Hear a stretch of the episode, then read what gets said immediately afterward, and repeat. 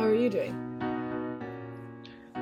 Uh, I'm good. I'm just uh, No coronavirus? no, I don't have corona. I, I have something else. What do you have? Um, some sort of uh, bloating. No, no. Everything important in my body is swole. Well, my joints, all my joints swole up. It was on this like Oh, it was on uh, the steroid for uh, injury that I suffered at a Bernie Sanders rally. Are you joking? No, What was the injury that you suffered at a Bernie Sanders rally? it's called bursitis.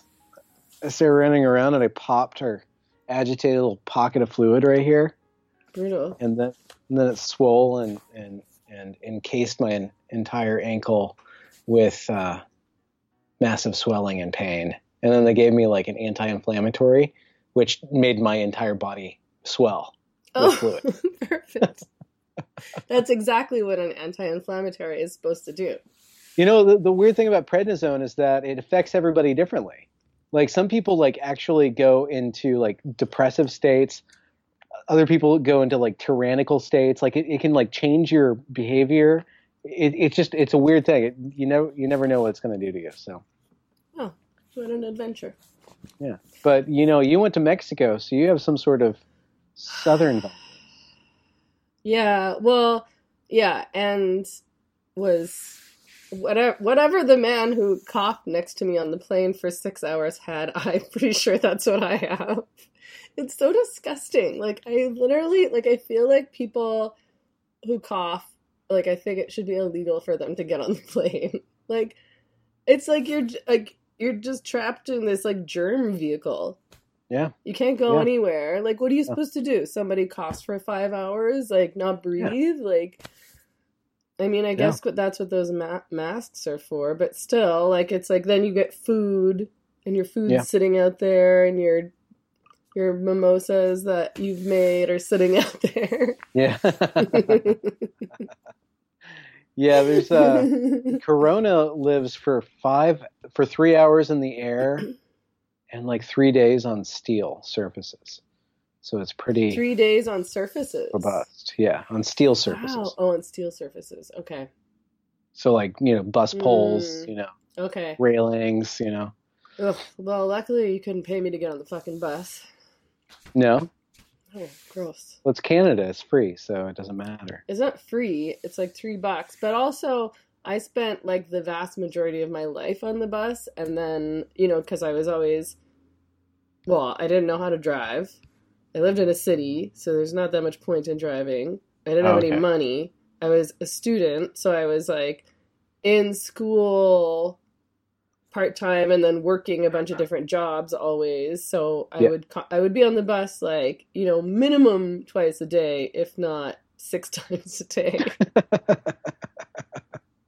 and for years and years and years. And then once I finally like started not having a job, um, so like working from home and like doing Yeah. what I do now, whatever that is, and then who knows. And also learned how to drive. I was like, I am never getting on the bus ever again. I hate the bus. I hate it. It's disgusting and it's Yeah. stressful and it's disgusting. yeah, Yeah, I haven't I haven't needed to be on a bus for a long time because Well, I you live. drive. Don't you drive? Well, I, I, I'm I'm I'm out out of town. There's no bus, you know. So Mm, mm. there's just no bus. I mean, I, Right, I drive Yeah, yeah, yeah. actually. So you know, I guess I am the bus now. So I own the bus. well, no, I'm I, I I- you know I control the bus. So Um, what was I going to say? Yeah, I was. I thought that it was. I was telling myself that this Corona thing was just an airborne issue, so that if I just, I thought, I thought I had coronavirus for a little while there, so I Mhm. self quarantined. I mean, I don't know, but I was just like, well, may as well. Like, I mean, I also was very exhausted and sick, so I didn't particularly want to get out of bed or go anywhere. Um, but I talked to a nurse today, and she told me that I did not have. I have not been. oh, okay. So you got tested. Okay. No, she told me not to come in for a test. I just told her my symptoms, and she said that Okay. I wasn't. It wasn't corona. I guess you're, you have to have a fever. Oh, Okay. So, know. but I guess what? So you're going to be better though. so you're not dying from this. No, well, okay. This isn't the thing that takes out Meghan Murphy. that would be pathetic. Well, I shouldn't say that because the coronavirus has taken out some people who I'm sure aren't pathetic. No, I mean But- you, whatever virus you have, airplane. Virus, I'm almost better. I just still have like a bit of a You to, you're processing yeah. Okay. You know, the thing is, like, because what we have to do, this is the one thing. This is the one thing. We we get all these antibodies, and then we produce all these white blood cells, and then we have to like get rid of all these white blood cells, which means we have to hack and hack. Why can't we just poop it out? Why can't we just? Like, why does it have to go through our lungs? We already have. Why does it have to go thing. through our lungs? Like it's so like painful and unproductive, and then it's like bad for everyone around you also because Yeah. you're coughing on people and you're out in public spitting all. I mean, I'm not. I don't mean I'm spitting, but I mean that's what they say happens when you cough. It's like the droplets, and then Yeah, yeah, yeah, yeah. Expectorate. and it's yeah, it's hard to talk, and it's like anyway. I'm including all this in the video just so you know. Okay, yeah. So we're recording. Yeah, I, I got it. This is what I people could choose to us. cut it out, but I'm not going to. Wait, this is the first time that I've been on your show, right? Welcome. To the Meghan Murphy event. What is this called? What is your what is it's your called brand? the same drugs. The same drugs. Like yeah. Is that a reference to uh, it's a- Sylvia Plath? No, it's a reference to a Chance the Rapper song. Okay, I'm was a big right? Chance fan. So it's a reference to a Chance the Rapper song, but it's also like a reference to a number of other things, which is sort of like I don't know, like the zeitgeist, but also like I mean the the phenomenon of people thinking the same thing at the same time and Mm. people I feel like there's like uh, Mm. a wider social or cultural desire for authenticity and for honest Mhm. conversations and to talk about the Yeah. things that you and I talk about um, and to talk about um, like whatever PC culture as some might Yeah. call it and Yeah. um, censoring censoring debate or Yeah, censoring policing and- policing and, uh, cancel culture The ways in which people stop other people from stepping out of line, which which happens in every group. I just did an interview with an intersex woman who I've interviewed bef- before, Claire Graham, fabulous woman, and she was responding to a snippet of a video um, that I you know, ripped off of Posie Parker's channel, where there was a Women's Day on Women's Day event because it was International Women's Day. So these women uh, arraigned at a uh, UK uh, London park. It's called Speaker's Corner, where Yeah. everybody can stand on a soapbox or some sort of rickety tin step ladder, yeah which yeah is what they actually is. yeah And I just there was this one little snippet that I thought was interesting, where the, one woman stepped out of line and she's she spoke against the narrative. oh i watched she- that You saw that, and she said, and it, I just thought it was interesting, not because I believed or, or agreed or disagreed, but just to see the instance of somebody in a group uh, calling out the group. I love that. I just love the person, you know, who swims against the school of fish, and uh, you know, whether you agree or disagree, um, it. She was raising a lot of issues just within that culture, of feminist culture, and feminist culture. This is one thing that that I would love to explore with you or see explored is feminist culture is not one culture. There's not one feminism. There's a whole lot of different feminisms. I don't think anybody's actually adequately mapped that. But because there is there's this uh, there's a, a kind of a, a strain of policing discourse within feminism that I've seen. Um, and I don't mean that derogatorily to individual feminists, but I've seen there's a culture of, of keeping other people in line Mhm. that obscures the fact that there's so much diversity. There's Yeah. so many different cultures within that. I mean, yeah, so I so first of all, yeah, I saw that clip. It was unclear to me as to whether or not this woman was part of the group. I think I looked her up and she called herself like I can't I don't know. I think she jokingly called herself like an MRA or something like that. So she might be Yeah. in opposition to feminism. But either way, I think it's great to hear those kinds of dissenting opinions in feminism and in other kinds of political groups and at rallies and things like that. Um, but I guess I wouldn't say I wouldn't call it different cultures within feminism, but there's definitely like a million different ways that people Mm. understand feminism or define feminism, which has sort of started to make talking about feminism a little less purposeful and Hmm. maybe it's more purposeful to talk about things. Okay, I find this on the web for starting to make talking about feminism. Did I say hey Siri? Did I say hey Siri? No, Did I say hey Siri? she misinterpreted you. But you, it sounds like you have. I have the. I have the. Uh, the I South the African Irish Siri. one. You have the I am turning this. I am turning it off. Like I don't even fucking use it, and like, like, did I ask? hey guys, what are you doing? you, you might have said history. That might have been the trigger word. I don't know. Oh Siri, go away. That that is interesting though. You you said that it because there's so many different interpretations or standpoints within feminism as like you know just a, a array of thought that it makes it less purposeful. Well, What do you mean by that? no less That's purposeful less purposeful to talk about feminine not not that Oh, the feminist movement itself is less purposeful um less purposeful to say feminism this feminism that and more purposeful to just be really specific about what you're talking about like Hmm. i think that pornography is harmful because Yeah. um or i think this legislation will harm women because Yeah.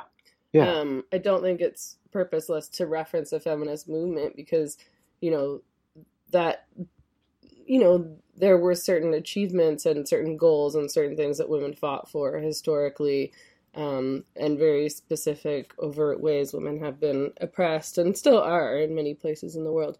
Um, Mhm.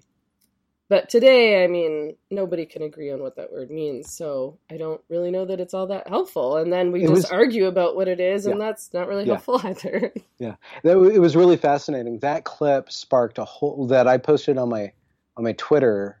It, it got like uh, it got a whole bunch of shares and a reasonable amount of likes. So, but it got a whole lot of engagement, and a lot of it devolved into what what are we even talking about when we talk about fes- feminism? What are we talking about when we're talking about trans rights? What are we even talking about here? Which is ultimately what I wanted us to get to because we're we're yelling at each other, but nobody like we, we we're so divorced from what we're actually yelling about at certain rungs of all this discourse that's perpetuating that like if if you just if you put the right question out there or if you put the right clip out there, people start to actually like genuinely rethink what they're thinking rather than just performing all this action and reaction and action and reaction and rehashing all these arguments that have been going on for so long, right? Mhm. So, did you find that when you shared that clip, clip you got um like productive? What? You say crip, so I don't know the crip. Please don't try to do it. okay, sorry. Okay, no appropriation. This is an appropriation. Wait, hold on. No Your entire channel's called. okay, uh, this is this is an appropriation inclusive channel. I just feel like if you tried to do that, you're going to look like an idiot. I'm just trying to protect you from yourself. No, no, there's no protecting me at this point. If people people follow me, people sign up for me. They they've got to know that this is a fool. Like like I am a fool.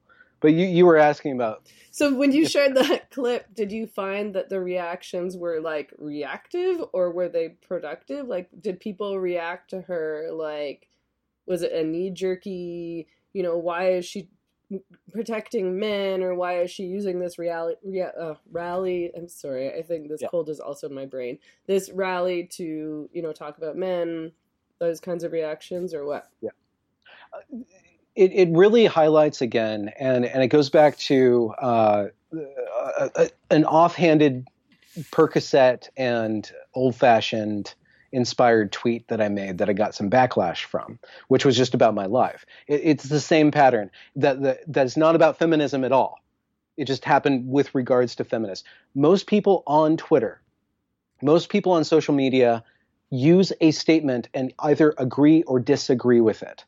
Whether or not the statement itself is something that can be agreed or disagreed with, that reaction, when we talk about reactionary, you're either for or against something. There's so much, there's so many different things in life and in any given discourse or activism that aren't about being for or against something. It's about understanding an issue or it's about, you know, you know, with regards to art, it's about enjoying or not enjoying it or something like that. Like there's so many different vectors of relating to an idea or a thought other than agree or disagree. And most, if not, and probably 90% of the reactions to that tweet were either agreeing or disagreeing with it, which I wouldn't necessarily say are productive. Some of that can, agreement and disagreement can go into productive conversation if people are willing to say, actually, I want to understand what we're talking about. I want to learn. I want to go deeper than just spitting out the same arguments that we've been going through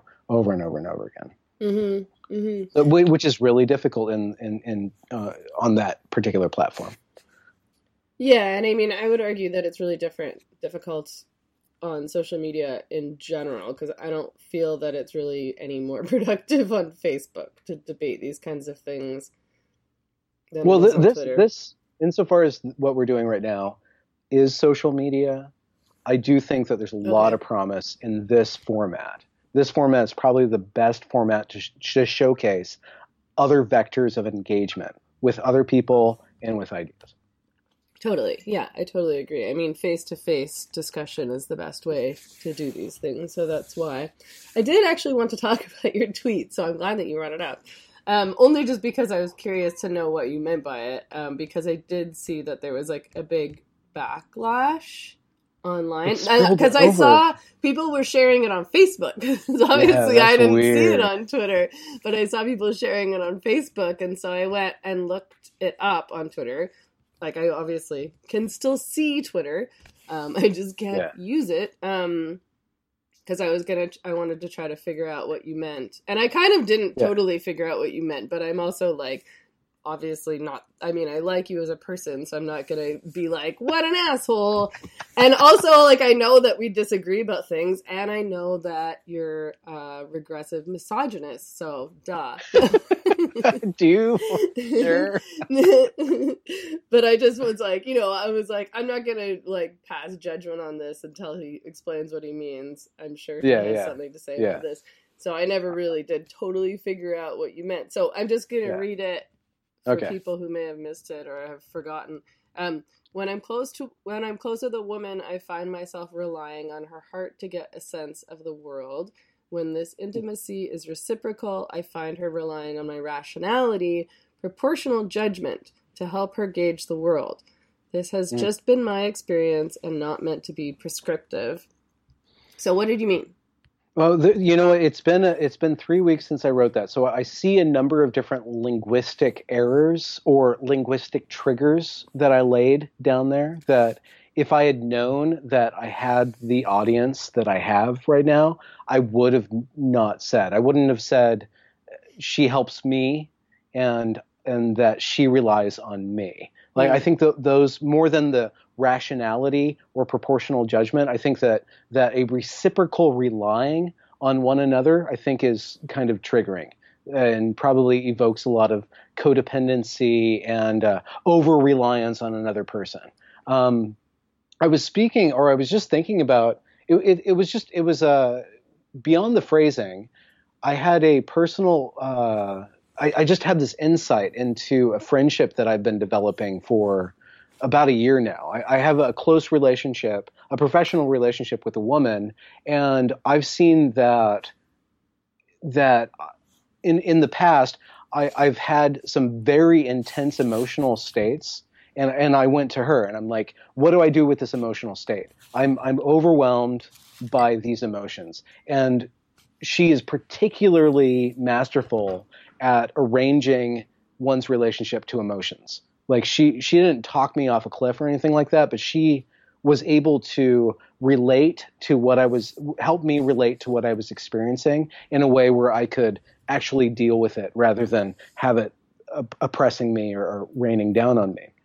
And then the day that I wrote that tweet, she expressed something that she was feeling about distress in in her occupation, and I told her a story. And this is what I meant, and it was it was it was stupid how I, I phrased it, but I I told her a story about what she was doing, where I took what she's doing and I arranged it in according to I put it in proportion.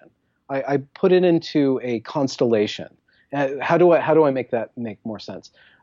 I, I, I told a story where the way that she's interacting with uh, with the world is actually a part of a bigger system, and and and so she doesn't need to feel too attached to that distress she's feeling with that one action because she's actually participating in something that she has no control over right? And so what i meant by proportional judgment and it was a really stupid play on words because rationality um, is related to ratio like like putting something in context to something else. And and why i received backlash and this is the first tweet that jumped from twitter to facebook Hmm. which was really shocking to me that this this tweet was so powerful that it jumped to another platform, which is just so weird. And and you weren't there was several other people that came to me like, what are you doing over there that's pissing so many people off? You know, so so that was kind of like what I was trying to express was like there was a there was a way that I was giving to her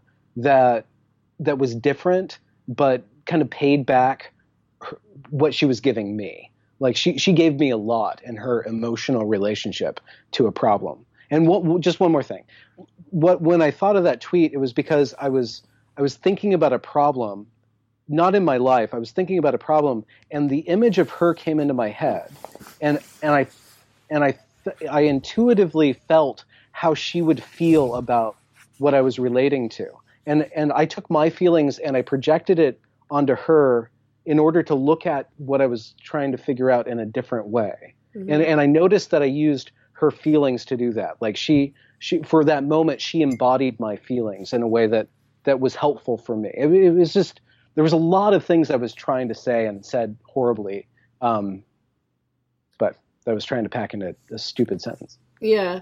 So it was more like about your particular relationship to women or just your particular relationship to this woman, would you say? To, to, well, I, I- and I said that in the tweet.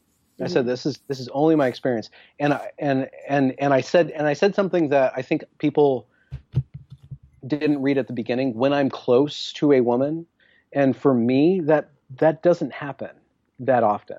It's a very rare experience for me. I'm not uh, I'm not what- what's the what's the what's the word for a guy who's with a whole bunch of women? Like friends or intimate with? like close like like like my my uh my threshold like you don't have a lot of close female friends? Is that what you mean? i don't have a lot of close close friends but i also don't just get intimate with a lot of women so uh, i, it, I was talking about very specific long-term friendships that that that uh, that i was I, and i was also this is another level to the tweet i was talking about slowly getting close to somebody Right. and in the context in current context people hook up with each other all the time and and there's a lot of relationship uh, there's a lot of frivolity and intimacy right now um, that that makes that tweet read bad on that level too. So there's that tweet has so many more ways of being read wrong than being read right. Yeah. Well, and also because I'm pretty sure that the way that people were reading it and would read it were that if so you say when I'm close with a woman, people are going to assume you're talking about a partner or Yeah. somebody that you're dating. They're not going to think about a friendship. Um, they're and they're going to think, and obviously they were generalizing, so they were assuming things about your intimate relationships with women or with a woman where you're saying when I'm dating a woman or when I'm in an intimate partnership with a woman, she provides this and I provide this, which of course, you know, turns into sexist generalizations about what women are good at and what men are good at, i.e., men are stereotypically rational and women are stereotypically emotional, so people are reacting to that. That's mainly what happened. were they were they reacting rationally or emotionally I don't think they were reacting rationally, but That's rude. It's just a question. I mean, I don't know that men always react rationally on Twitter. No, they don't. To, tweets. No, they don't. Somebody, so- somebody, somebody was so offended that they sent me an article about a man who shot up a donut shop because he he got rejected by a woman. Like, oh, this is how rational yeah, right, men. right, are. right.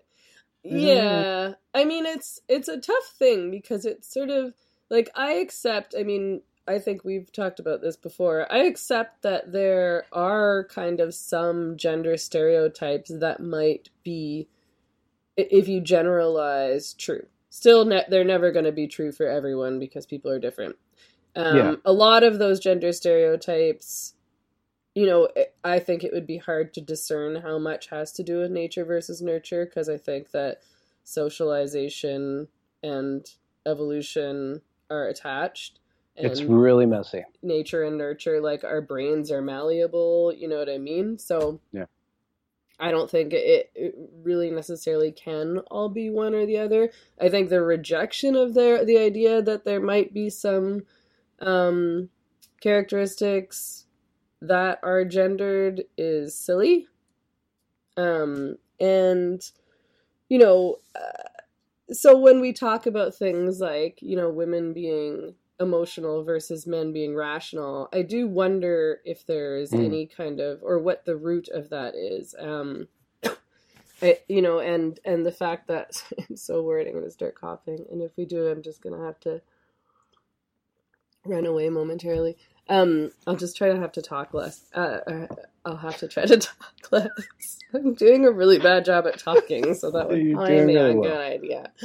Um, you know, like that. That I kind of do think has, if it is, if it is at all true, I think a lot of it still does have to do with socialization because men are not. I know this is like an oversimplistic way of explaining this, but men really are not taught to express and share and understand emotions in the same way that women are. So it makes more it makes sense to me that women Mm. in general, not all women, would be more attuned to people's emotions and more emotionally intelligent and maybe understand their own emotions better or at Yeah. least be able to explain their emotions better whereas men are kind of taught to be more serious and unemotional in terms of their explanations and their ways of dealing with emotional situations. Okay, w- when we say taught, it there there is again, it's uh, it's not necessarily just nature or nurture, but there's a what do you want to do with your life, right? And and insofar as you want to do something with your life, you're going to have to learn the skills that are required to to do that thing well. So th- what a man desires to do with his life will mold him to have certain characteristics. What a woman desires to do with her life will mold her to have certain characteristics. And th- that's not, I said this specifically in the tweet. It's not prescriptive. We can talk about these things without being prescriptive. You don't have to be this way. But if you see that these people act over and over and over again in this way, generally divided very broadly along sex lines, you might be able to understand more about the nature that is being manifested on the level of sex and then manifests on the level of gender. But what I wanted to get to was that I spent a lot of time at on on a preschool playground. I spent a lot of time with three-year-olds, four-year-olds, and one-year-olds, two-year-olds. And when I was working with one-year-olds and two-year-olds, that's a very pre-verbal state. And there is a ton of information that you need to glean from the, the you know that, that entity that is under your care like this pre-verbal entity is giving you a lot of information that you have to interpret on the level that's pre not precognitive but but but it it, it I, I don't know the correct term. It fe- it feels intuitive. I had to extend my my my emotional range to really pick up on very subtle cues like twitches of eyes the way that, that the body's moving all this all this information that i don't think um, uh, somebody who's working with computers needs to deal with right? So so i became more and more attuned by being exposed to uh, neo-verbal and pre-verbal children that that i think a lot of women because they end up bearing children and because you know th- th- they're th- to a certain extent women are attuned to being able to raise children better than men or naturally want to raise that um, have access to on a natural level that I had to actually purposefully submit myself to and silence myself a lot and learn how to really pay attention Mhm. more than just express myself and and and um, it was a, it was a very deepening learning experience to me.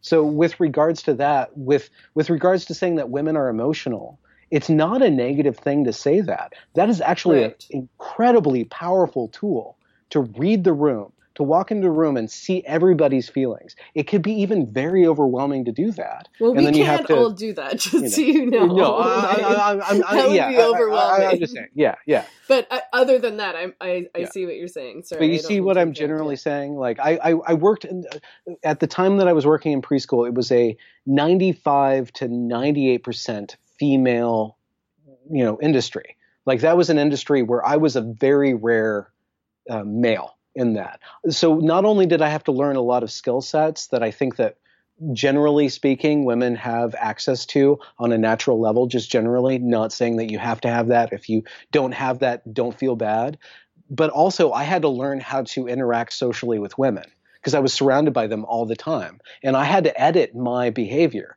and Mhm. really make sure that I understood that I was communicating in a way where where not just women individually, but women in a group, which is a whole other conversation that we haven't gotten to. Like how do women in a group act versus how do men in a, in a group act? I had to learn that. Right. So do you so you you think that there is some kind of innate reason that men are less attuned to other people's emotions or would you say less empathetic or what is it? Okay let's just let's just tell a story and this doesn't apply to all men. Let's just tell a story. If if if generally speaking one sex is due to biology forced to, to care for a child Mhm. right? Due to biology due to the way that human beings produce young that the woman generally speaking and we're talking about evolutionary time this is pre-cultural time the woman has to be with the child constantly their, the, her mobility is decreased, but her empathy is increased. She's much more aware of interpersonal cues, but she's she's hobbled. In the world, she's hobbled because she has to care for her brood, generally speaking. The man, insofar as he uh, takes responsibility, or by biology, he is tied to the offspring or his clan that, that has produced the offspring. He isn't tied necessarily to that to that child, but he needs to go out and get resources. The man needs to go out and, and get uh, the the man will be rewarded, and you could probably make an argument in history. The men who go out and get a good prize, let's just say calories, get the highest calories, get rewarded when they go back. Maybe even rewarded with sex, which produces more offspring that act in a certain way. And what would be the highest caloric prize that you could get? It would be uh, like a beehive, or it would be meat. And both of those things take the ability to take a huge risk and, and experience a lot of pain and the ability to not care that that animal before you is alive and, and you shut off the empathy and you kill the thing right you, you shut off your emotions in order to perform that thing that will reward you later on so Okay. so generally speaking you could say that the reason why men tend to um, perform a lack of empathy is because they don't get rewarded for being empathetic. They get rewarded for results in the world. Like like you can and even in our culture, even if it's sexist to say, you can still see over and over again the men who go out and get the prize, which would be a high high caloric content of of money, right?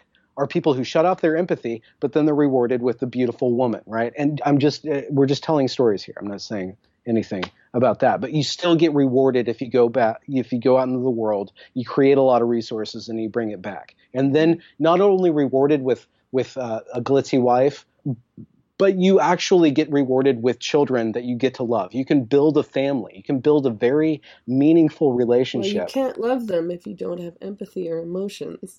but you, you but you also have to shut off that in order to gain certain amount of yeah, resources. I see You what you're argue saying. I mean, it's sort of like it's sort of dark to me. Like I feel like that's like depressing because I mean it? it, it is. Well, yeah, because how do I relate to somebody who mm-hmm. is able to shut off their feelings or not feel empathy? Like that's really painful to be on the other end of, and I think that's a big reason that men and women have such challenges in their relationships is because women are behaving in empathetic ways and women are you know attuned to the emotions of their partner and they are thinking about their partner's feelings all the time and then their feelings and then the feelings of their children and those around them and then men i'm speaking in generalizations but i've had this experience in plenty of relationships with men are able to kind of just shut off um, or aren't or i feel that they're not thinking about my feelings you know they're behaving in ways that seem totally self-interested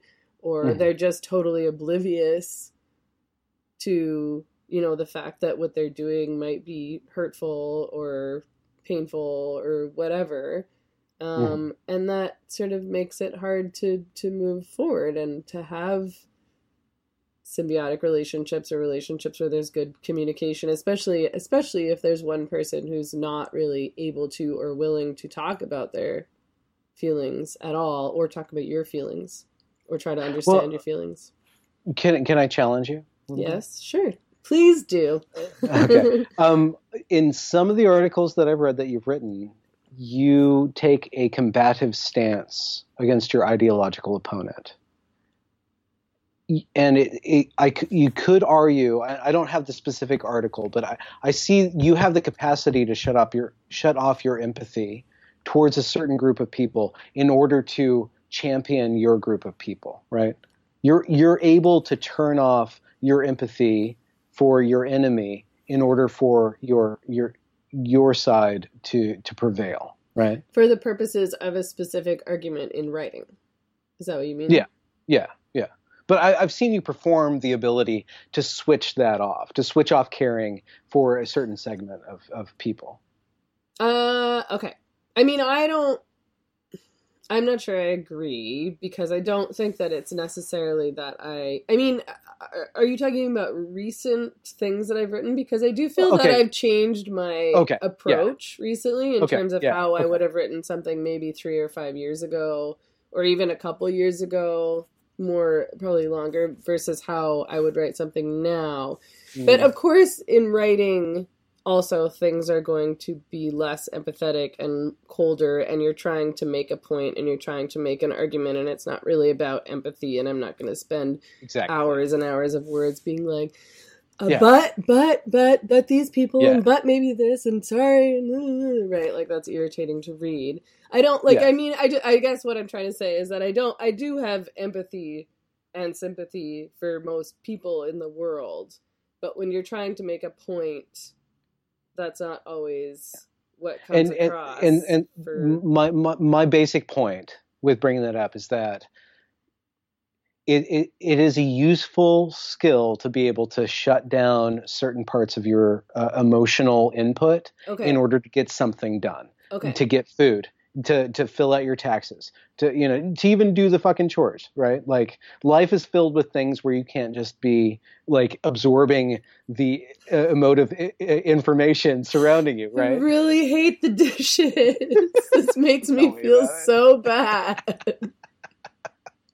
so so the weird thing like you brought up something that's very it, it's not just interesting in uh, in in a in a shallow sense. It's probably the most interesting thing in the in the realm of literature is is developing a character who can can go out into the world and deal with situations that need to be dealt with and then come back home and interact with their loved ones in a very deep empathetic way.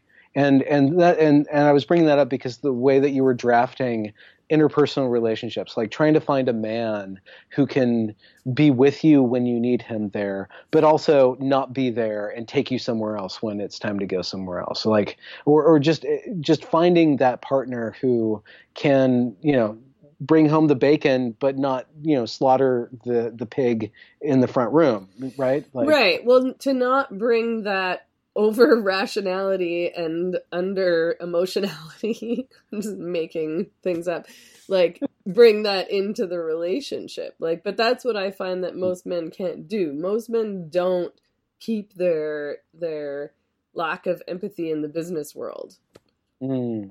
i mean there's no going out and slaughtering animals now so this is all yep. about capitalism and you're right that you're rewarded for bringing home the bacon with power and women yeah. and respect. Um, yeah. But you know, you should be able to behave one way out in the world and a different way in the home or with your friends or with your partner. I would maybe not, maybe not. Maybe that's unreal, like unreasonable to think that you can switch things on and off like that. I mean, I guess I do. Yeah. act like a jerk out in the world, but I don't think I act like a jerk to but you, are really fuzzy, roly poly when when you're in your. Eh, sometimes, sometimes not. Maybe I don't know. I don't know. You'd have to ask all of my ex boyfriends. I've definitely been called cold before by ex boyfriends. Huh. Like I yeah. have had ex boyfriends who think that I'm too cold and not affectionate enough and not like not needy enough. I don't think that's true. And I've been hmm. called like the opposite by other men, so I don't know. I'm yeah. I'm definitely not needy. Like I'm not I'm not a needy person in a relationship. I I do know that. I'm not like a super whiny. I need to be around you all the time and but I think I like a normal amount of love and affection. Normal that, I, one person's normal is another person's excess or drought. Okay, so because I know, well, people always, I might, I might have told you this in another video, but like, I always sort of like in a relationship, I'm like, I want to see you maybe once or twice a week, and that's it. I don't really have the time or interest to do more than that part of that is because I have a really, really active social life and I have a lot of good friends who I also prioritize and need to make time for. And it's really hard for me to, yeah. A, have enough time to do my work, which is also time consuming, like everyone's work is. It takes up a large chunk of your life. And then on top of that, to deal with all your other life stuff, errands, appointments, blah, blah, blah, and mm. to make time for for friends um and then to see a partner on top i mean that's yeah. a lot of stuff. So i don't i don't know how other people manage. Like it's like do you only hang out with your boyfriend and that's all you just go to work and then hang out with your boyfriend six nights some people week, that's but... some people that's uh, even too much social contact you know it depends like from one person to another. But one thing that i really enjoy and this series so i've been doing a series on gender um, and I started with trans, the transition question, but I, I, wanted to explore sexuality and gender. And one thing that I, I keep on coming back to um, that I find really fascinating, or not not fascinating in a shallow sense, but I, I, I my heart really opens up when I speak with detransitioned women or or gender nonconforming women. There's something there's something about the the outliers, the the gender nonconforming people, and and not the people who are putting on like some sort of queer identity as as an expression, as some sort of magic a- amulet that protects them in the world or gives them like a cloak to wear in the world, but people who just don't fit in these stereotypes and really seriously don't fit in these stereotypes. People that you look at and you can't even clock. Are you a guy? Are you a girl? Like what's going on? Those people um, they exist outside of this the, the stereotypes, the, the the the bell curves of of male and uh, female or of masculine and feminine. They they they they if if in in my exploration of that, bouncing my ideas and my experience off of them has given me has rewarded me with so much information about the masculine and the feminine from from by by some people who don't necessarily adhere to it and not in an ideological way, not in a political way, but just naturally aren't necessarily feminine or masculine. Mhm. And they're rare. They exist, but they're rare. And they they have something to really give us. Um, and and I think even uh, I think that that trans individuals, uh, not and not in a political context context again, but but people whose whose mentality uh, and their body ha- has a very deep um, there's a deep tension between what they feel and and what they are, like a very deep, persistent uh, tension where they have to struggle with that constantly. They're they're actually and not to denigrate their experience or their and not to not to roughshod or tread lightly over their suffering, but they are actually examining things on an existential level that we kind of take for granted. It seems being men and women. I yeah, I mean, I guess with the in terms of the detransitioned women, do you I mean, aren't most of those young women lesbians and is a lot of that that you know they're in this sort of gender middle ground or whatever you want to call it because of the hormones and the surgery? Okay, so there, there, there's this there's this there's this small group of individuals who don't exist who don't who who aren't naturally attracted into masculine or feminine roles. And a lot of us are naturally attracted into masculine and feminine roles um, and some people aren't. Now there is what i think you're you're pointing out is that there is a lot of detransitioners specifically females um, and they fall under the rapid onset gender dysphoria category which is still being fleshed out right now. There's it's still kind of uh, uh, controversial whether or not that that's a thing or not. But there there is a large number of young females who, in clusters, start to attach themselves to a trans identity. When it turns out after they mature more as individuals and just you know in their life uh, realized that that trans identity was just a, a coping mechanism for other feelings. And a lot of people who experience uh, I, the the number that I've seen repeated over and over again that's still contested because this is a very contentious issue. About 80% of, of youths who experience gender dysphoria do desist and bec- and just accept their homosexual um, attractions and, and understand that, that their attractions are naturally just not the norm, right?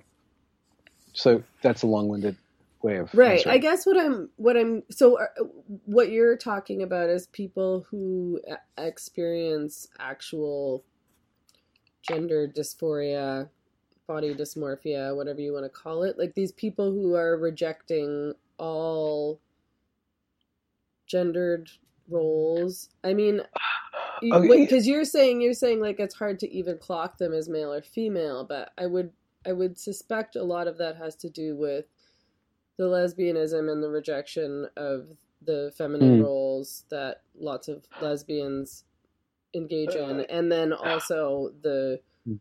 choice to pre detransitioning take some hormones you know testosterone and maybe get a mastectomy Mhm. Um, there, there's there, there's a very complex cluster of individuals who uh, exhibit traits that are not um, that are androgynous or that go against their their uh, how most people in their sex eventually start to express their uh, gender and their sexuality. And gender and sexuality are kind of two different things, but but by sex roles or gender roles, it's not even just about like whether or not somebody wants to fix a car tire or bake a cake. It's about just the way that somebody interacts with an object, the way that they carry themselves. Uh, it, it's it's it's the entire um, uh, it's the entire complex uh, stacking of how they who that person is, and you see uh, with regards to like a, a butch lesbian. Uh, um, has a lot of masculine traits, but is still very much a woman, and and that's still it's it, it it, it, takes a concerted effort in conservative cultures to accept that person because that person is naturally acting in a way that goes against how most females manifest their gender whether or not they are expected or not. It's just just the mannerisms the way that they walk around. It's it's stuff that's not even policed by culture. It, it, but it, it spills out of that category and it upsets that. And that person those people actually give us a, a huge amount of insight into these stereotypes. They're actually those outliers, those exception, those exceptions actually inform us about the rule uh, that that most of us are like even grappling with, but still want to go along with. Well, it's interesting too because that's an issue that hasn't really been sorted out within feminism, and I don't think it's ever going to be sorted out within feminism because you know, on one hand, many feminists or radical feminists um, would say that they were gender abolitionists and that there should be no gender at all and get rid of gender entirely but then at the same time are unable to explain the existence of butch lesbians because a butch lesbian would kind of be defined as a lesbian, a woman who is masculine. So, you know, what is she defining herself as or what is she presenting herself as if there's no such thing as as masculinity or femininity and is that sexist for a woman to attach herself to masculinity openly and to say, I'm a butch yeah. lesbian, I'm attaching myself to masculinity. Of course, I'm still female, I'm a woman, I'm a lesbian. If, you know, these stereotypes are non existent or harmful or whatever. I mean, I don't I don't yeah. call myself I don't I'm trying not to call myself anything to be honest, but I don't call myself a gender abolitionist. I just argue against sexist gender stereotypes um, and generally say, you know, people should be free to be themselves and to dress yeah. how they like and behave how they like, and all women are not one way and all men are not one way. Um, although, of course, there may be some generalizations within that, and of course, male bodies and female bodies are different, and male men and women have had different roles throughout history, which yeah. have, has meant that they've evolved differently and they're socialized differently within society and culture, and all of this has an impact. Well, you, you know what? I understand the war against the stereotype, but that that is constantly being broken by by the gut reaction you have to somebody who breaks your expectations. You can say we shouldn't have any expectations for anybody, but there, you will constantly have you're like, well, that person's not acting how they should, you know, and and that's not a judgment. It's like it's actually what I'm trying to say is that these these these these exceptions, these people who are exceptional on the level of gender, are actually pointing to subconscious rules that are actually buried deep in our biology, and it's actually it, it's it, how do you put it? It's it's a it's a gift to culture that that these people exist because they show us that they, they make us ridiculous. It's like a, it's something that that gives us the room to actually see ourselves outside of ourselves because they, they show us like the butch les- lesbian really shows a lot they're giving us a lot of information about male and female in the, in the gender way while still mixing this thing or the very effeminate gay man um, is very difficult to, for most men to handle um, because it, like on an aesthetic level, kind of grates against the heterosexual ethos that's buried so deep inside of us. And and you, if if you label the negative reaction uh, that that that manly men have against the effeminate men as homophobia, you really you're really covering up something that's really actually much more interesting. It's like, why does this person annoy these other people? Why does the exception annoy the, the, the majority? It's not it's not just fear. It's not disgust. It, he's he's showing them something about themselves that that they can't necessarily handle, right? Mm-hmm. Um, there's a lot of different ways, and and what I'm trying to basically say is that there's a lot of different ways that we can read these these gender roles without necessarily having to abolish gender. We can actually look at the exceptions as um, as as ways of opening up the the conversation, of opening up how we view things, and allow us to be a little bit more malleable and a little bit more self-reflexive about these things that are driving us along. Like, why do I want to be attractive to women? What what what is it about women that are that is attractive to me? Like, why do those two things like coexist and end up resulting in children uh, sometimes? Right? You know, like, what are these little cultural rules that end up with more biology? happening. Right. And I mean I don't yeah, like I said I don't I don't think that it is necessary to abolish gender and I don't even know that that would be possible um and you know, obviously there's lots of things that are good about femininity and lots of things that are good about masculinity. Like that's the thing is it it isn't all good and bad. It's just that there are some bad things and when we get super rigid about it, I think that that can be harmful. Yeah.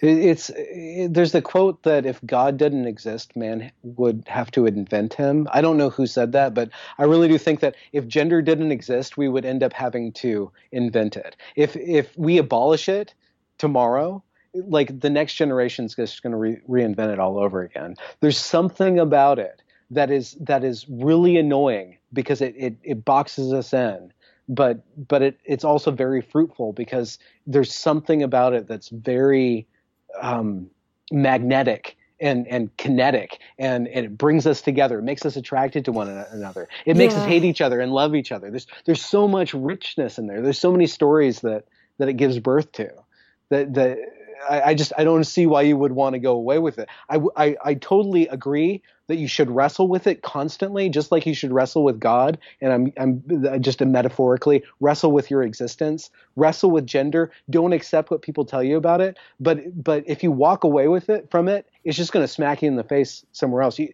it's one of those things that you have to run toward rather than away from. And and it's not an easy thing. It's a messy thing. It, it's constantly there. Mm-hmm.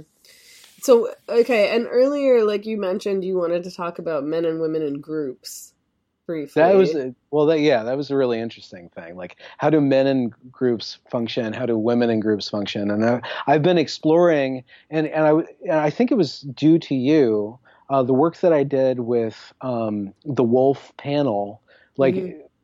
I my my follower count really went up, and my my Facebook account really uh, I got a lot more attention. Like I, I gained a lot of uh, a lot more followers, and I started to be immersed in a conversation that was really filled with women and women who were interacting mostly with women. I entered into, and I don't mean this negatively, but I did enter into an echo chamber. I entered into like the Amazon, you know, peninsula. Like I went into a place that very few men go into, or like I surrounded myself with a lot of women. Yeah, um, and, and then that led to me to, not not necessarily like being translated correctly when I started talking about women. Yeah, right. Okay, that's what I was just gonna say, which led to your imminent cancellation.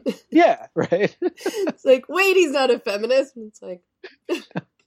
it's like yeah i think that people thought that because you were covering this stuff favor- favorably or they expected you to be in this specific box that they wanted you to be in and yeah, then yeah. almost immediately discovered that you didn't fit within that box. Oh, you know, you know, and, and, and I'm glad like and and people, you know, and okay, I don't mean to make this about myself. I'm talking about like a pattern on social media. It's that uh, people say Benjamin, why do you only have like so many followers on on YouTube? Like this is criminally undersubscribed. And I'm like, I don't want a huge account. I want to grow and then upset a whole lot of people and the people who understand what I really want to do will maintain. Like so there's these spikes and like uh, of social media. Like I I want to disappoint you. I want to challenge you. I, I'm not an ally. And furthermore you don't want a male feminist. You want a man who's going to challenge you. At the end of the day you're, you're not going to respect the man that's just giving you what you want that, that's not what women I mean, want. I do not. Women don't I can't want. speak for everyone else. But well, and and I and certainly don't want a man who's going to agree or, with or, me or go along yeah. with everything I say. Yeah. Sorry, go on. No, I'm just saying that I don't want to surround myself with people who expect me to be something. Totally. Eh, because it, once I feel that, I'm going to start. I'm not. I. I won't. I, I refuse to be resentful So I will betray the cause before it turns into resentment. I will I will go against the grain before I start feeling resentment. I do not want to get stuck in resentment. I do mm-hmm. not want to do that. That that would be the death of me. I, I don't even want to I don't even want to go there. I would rather feel the wrath of a thousand women than to produce product that does nothing but glorify them right and not challenge them. I don't i don't want to not challenge you. Like i that that's inherently if you think that that's what i'm doing for you you don't understand what's at stake here because you can't afford none of us can afford in our echo chambers to be agreed with. We need disagreement. It's not about free speech it's about it's about offensive speech. We need to figure out what is offensive in that speech we need to get out of the fact that rationality offends us. We need to get out of the out of the fact that that we can interpret everything as as you, oh you're victim blaming, you're blaming the victim. All these different rigid ways of interpreting data need to be broken for us to go any further than we are. Mm-hmm. That's absolutely essential. Yeah. Well, and I mean, I I feel the same way. It's like it feels like my nightmare to be trapped in a situation where I'm having to just appease people to the point where I can't say what I really think or mm. ask the questions I want to ask.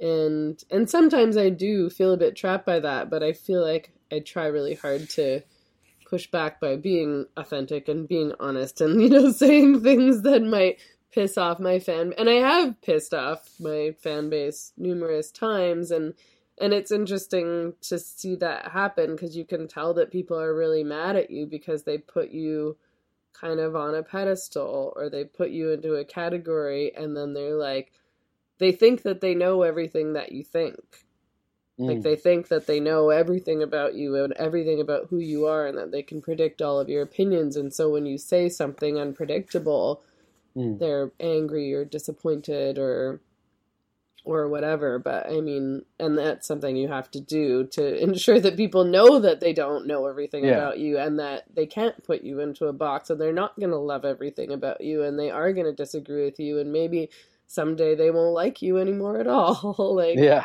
yeah yeah yeah there's one thing that that that incident that that tweet um that the experience of that of of that particular backlash and it wasn't i was not canceled but i was very strongly uh, disagreed with across different platforms. It, it, traveled.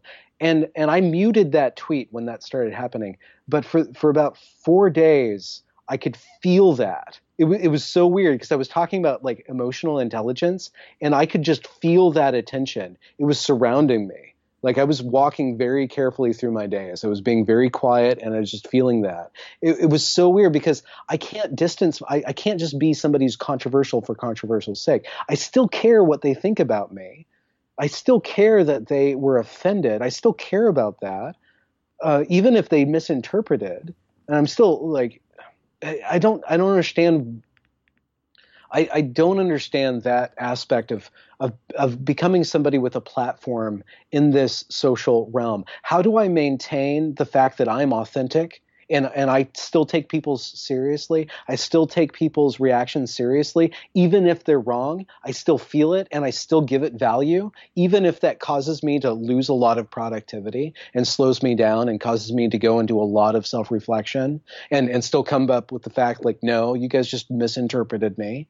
So you know, I'll, I'll eventually have to show prove myself over time um, you know, by doing interviews like this, and I'd done a couple other interviews just to show like what a, what am I really talking about. But it was just interesting. I'm just trying to bring up the fact that a lot of people can can just be provocateurs just for the sake of doing that, like sneak into a community just to upset the community. I don't want to do that. I still care about I care about the project of feminism in a certain respect, uh, and, and I still don't understand it because there's so many different things that it doesn't make any sense to say what feminism is. I care about women as individuals. I care about women as a class. I deeply, I have a deep tie to them. Like they, a woman built my body, right?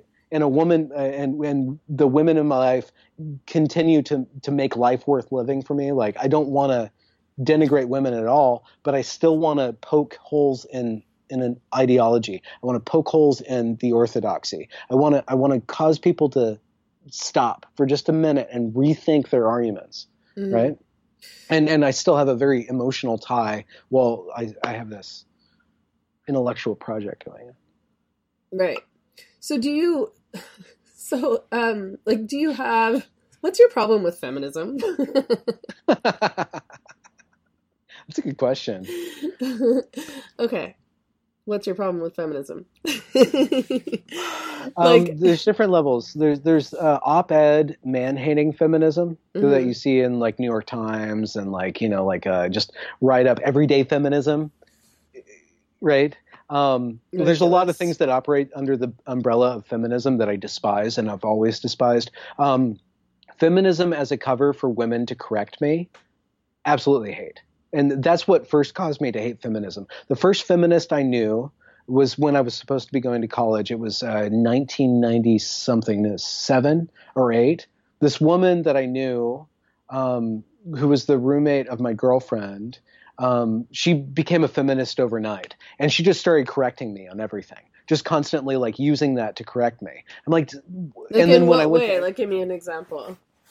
Okay, I'll give you an example. But then 20 years later, when I went to Evergreen, when I actually went to college, like I ran into a feminist, like the same feminist, like this woman who just discovered femin- feminism, and and it's it, it's a different version of feminism at this point. It was that I I used the wrong pronouns for a male teacher.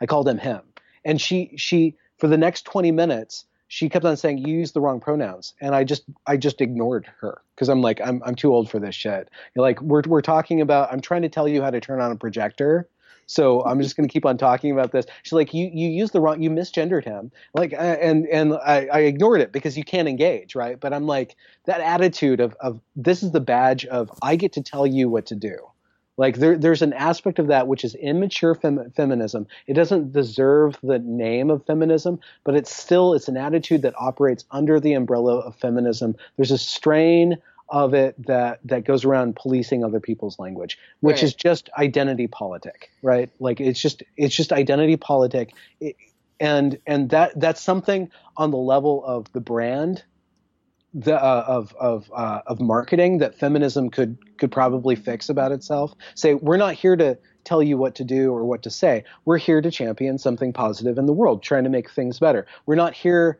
to tell men like the Gillette commercial. We're not here to like explore toxic masculinity. Like like like any any group, any movement whatsoever that that gets to the level of of pastiche and cliche, like I despise. And so you don't have to defend it. You can. You can. I'm not please- defending it. I'm just saying that ironically, that that issue of toxic masculinity and that Gi- Gillette commercial, and as as an example, would be an example of feminists trying to get men on side and go easy on men. They wouldn't have seen it. Those mainstream liberal feminists, whatever you want to call them, would see that as being like. Not all men. Like, look at these great men. It's just this Oh. subset of these toxic masculine men this is bad, this is good. Like they don't think that they're being anti men. They think they're being soft on men.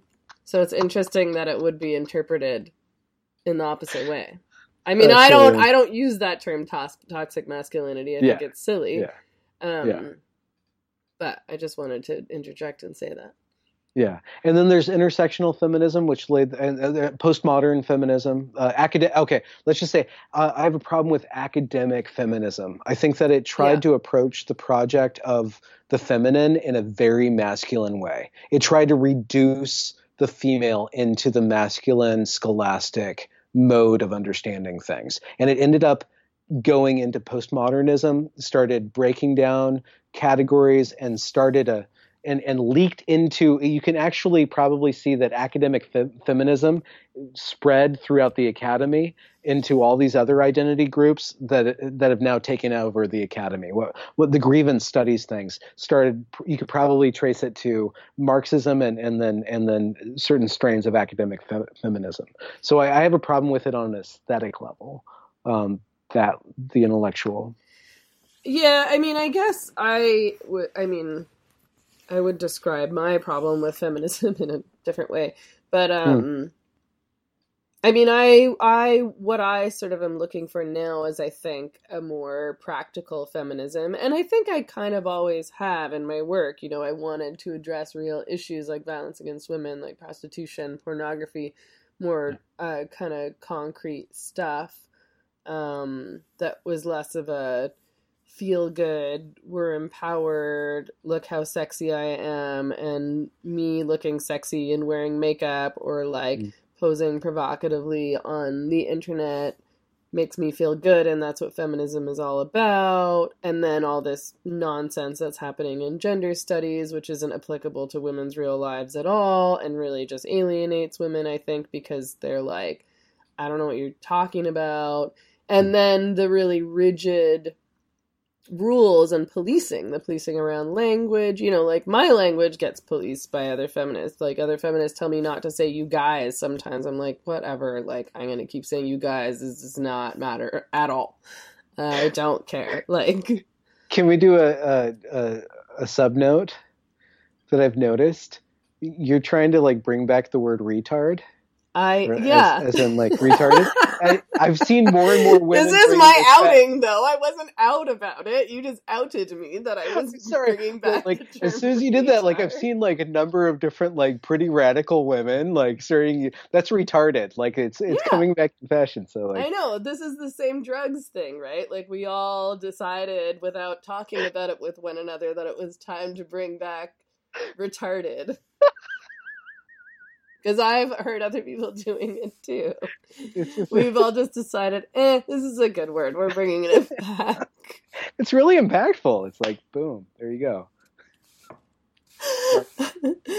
anyway, but yeah, like that, like the the going around policing each other, what you're allowed to think, what you're allowed to say, what you're allowed to believe, um, which of course ties into all sorts of areas, including the believe women meme.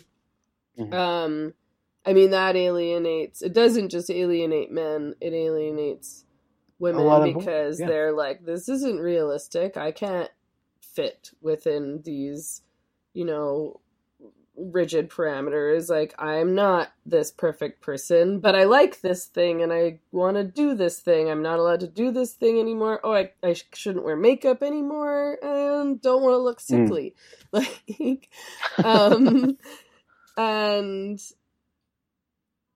and, I mean, to me, the most frustrating thing about it is the the not being able to have conversations or ask questions that I want to have, and I'll ask a question and I'll be admonished, and somebody will say, "Well, clearly you're a fraud," or "Clearly you're not on board with the feminist movement." If you would even ask that question, or if Mhm. you don't automatically believe this narrative, um, or you're you're not fully on board with this political action or ideology or, or whatever you know you, you Mm. can't be a feminist and it's just like yeah it's not gonna work anyway i kind of stole your conversation No, no, no. saying, no. There, there was one thing you were. There's one thing that I didn't get to, and I, I'm not against this part, but this is this is a big problem that needs to be addressed. Um, and and I, I think I, I could probably say in feminism, it needs to address this problem. There are there, there's a lot of women with a lot of trauma, and feminism sells itself or, or is designed, whether by you know Darwinian uh, ways or intentionally designed, to give shelter to traumatized women. But it doesn't necessarily take their trauma away or give them skills to deal with the trauma. It's a way of magnifying one another's trauma, and you see that in certain circles, specifically on on Reddit, on the gender critical subreddit. Every once in a while, there's this swirl of of trauma think where a lot of women with a lot of trauma, specifically from men who've been traumatized by men, get together and they they they console themselves, but it never results in actually going beyond it. It's it's Mm. psychologically unhealthy, and and it's it's an aspect of every identitarian uh, movement that that is really diff. It, it, you just have to be careful about it. To to express trauma, it's abs- I'm not saying that you don't express it. I'm not saying that you don't commiserate, but there's a point where the trauma actually is magnified by interacting with other people in a traumatized situation, mm-hmm. and you start feeding on that, and it comes to define you. And all you end up doing on the internet over and over and over again is, is bringing up all these different instances of men traumatizing women, and and you see that the project of, femini- of feminism is so important that you can never criticize it because we're trying to end oppression of women. It's like no, no, no, no, no, no, no, no. You have to look at these things as individual bases, and you have to give yourself a lot of room to breathe. and check in with yourself and and find other outlets. Feminism cannot save you. Like on a spiritual and an existential level, you need more than just feminism. It's a very great way for you to get together with your sisters. It's a great it's a great way of being politically engaged, but it, it can't it, it's not big enough for the human. It's not even big enough for women. It, it, it's one way of interacting with the world. It's one set of, of thought and of Mhm. behavior that can't come to define you. And I, I just wanted to bring up trauma as a gravity well of trapping people in it within within different feminist discourses. Well, and in, in a lot of cases, the, so well, yeah. So the trauma, the trauma, and the triggers are politicized in a way that justifies the reaction. Hmm. So anger and lashing out and not engaging but screaming at um, is justified because of the trauma and the triggers, and the trauma and the triggers are, you know, in in this case, men's fault. So it's okay to scream at men. It's okay to say, "Shut up! I'm talking. You're a man. Sit down. Shut up."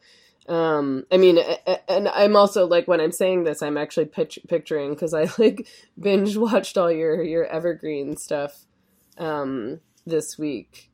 Those kids too, who were Oh yeah, okay. you know, just shouting and not listening and not even saying anything that really made any sense because they're contradicting themselves all the time in terms of what they want. Um, but, you know, they're oppressed and so they're triggered by a certain thing. So any reaction that they have and anything they do is justified always. And nobody expects anyone else to interact with respect or like adults because they're the oppressed, i.e., the traumatized Mhm. victim. Mhm. Is that Mhm. kind of what you mean? That, that- you you need to be. We, how do you say that? I, I feel like I was mansplaining for just a moment there by Probably saying you were. but but I, I've seen that same behavior. It's that politics isn't going to save you. It's not going to make you free. It's actually, if you're not really careful, it's going to tie you more and more to the suffering of the world.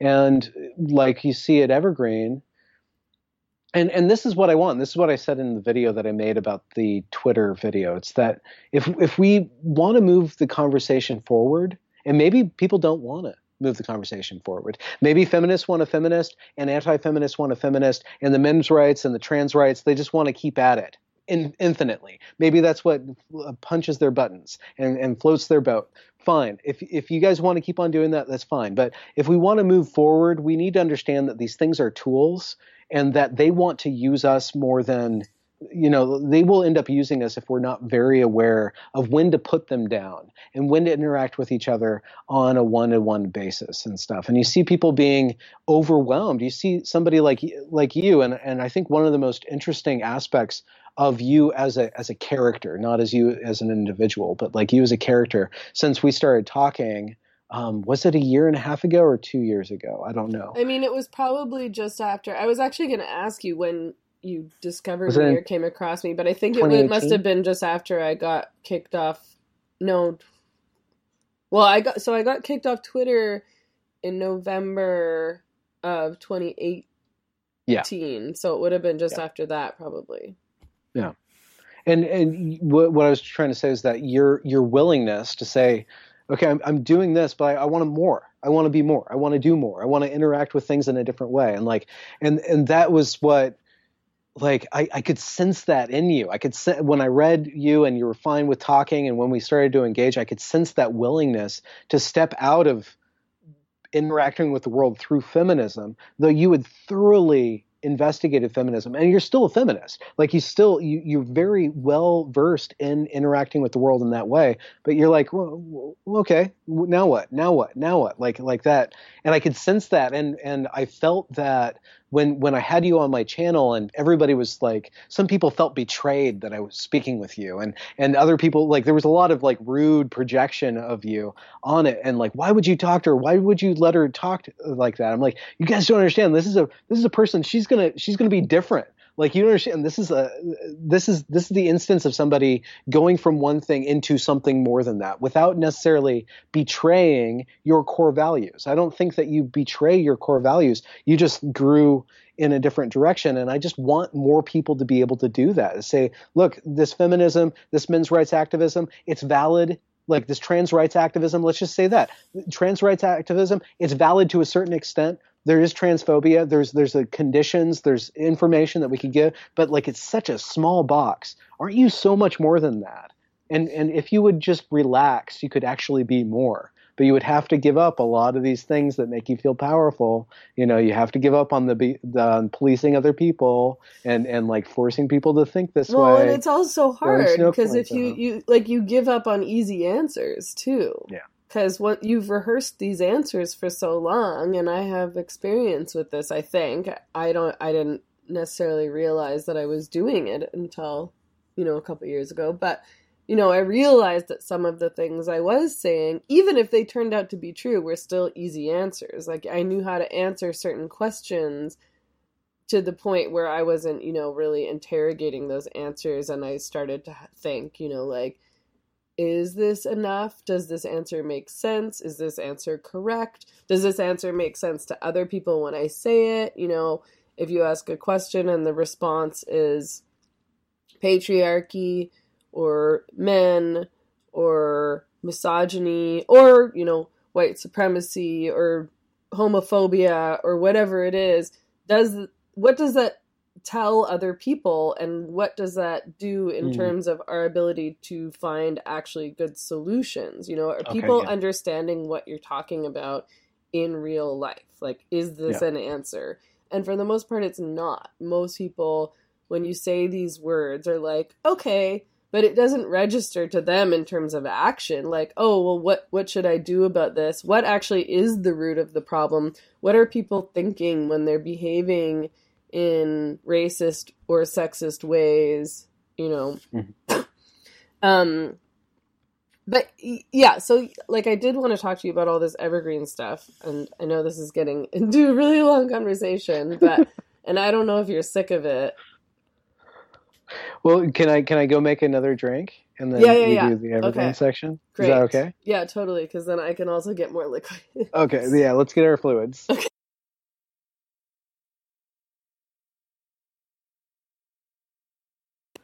so What? So you shotgunned the evergreen documentary? Uh, I watched. What did I get to? I think I got to nine. Okay. All right. What what happened in nine? I have to go through. Is oh this like God. a fucking test?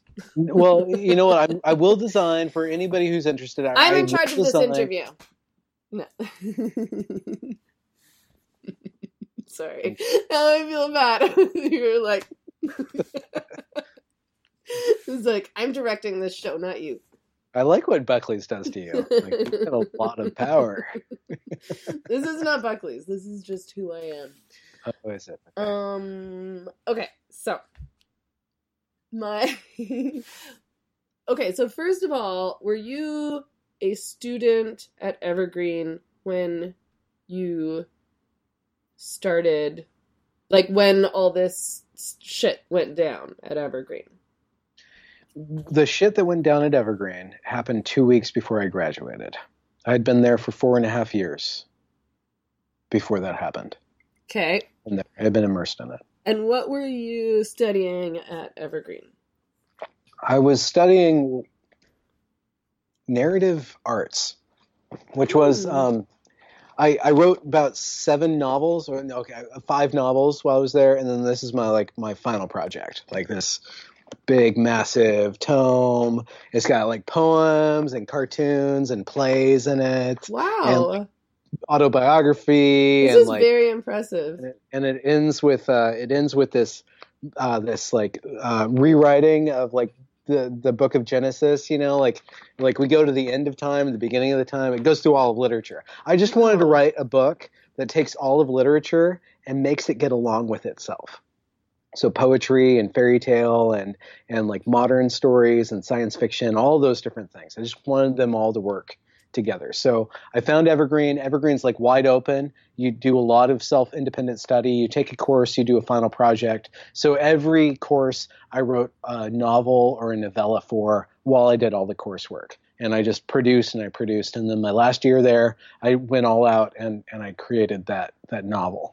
Um, and and while I was doing all that, all this other intersectional stuff was just slowly uh, absorbing and taking apart everything excellent in Western civilization. It was just like eroding and just taking over everything.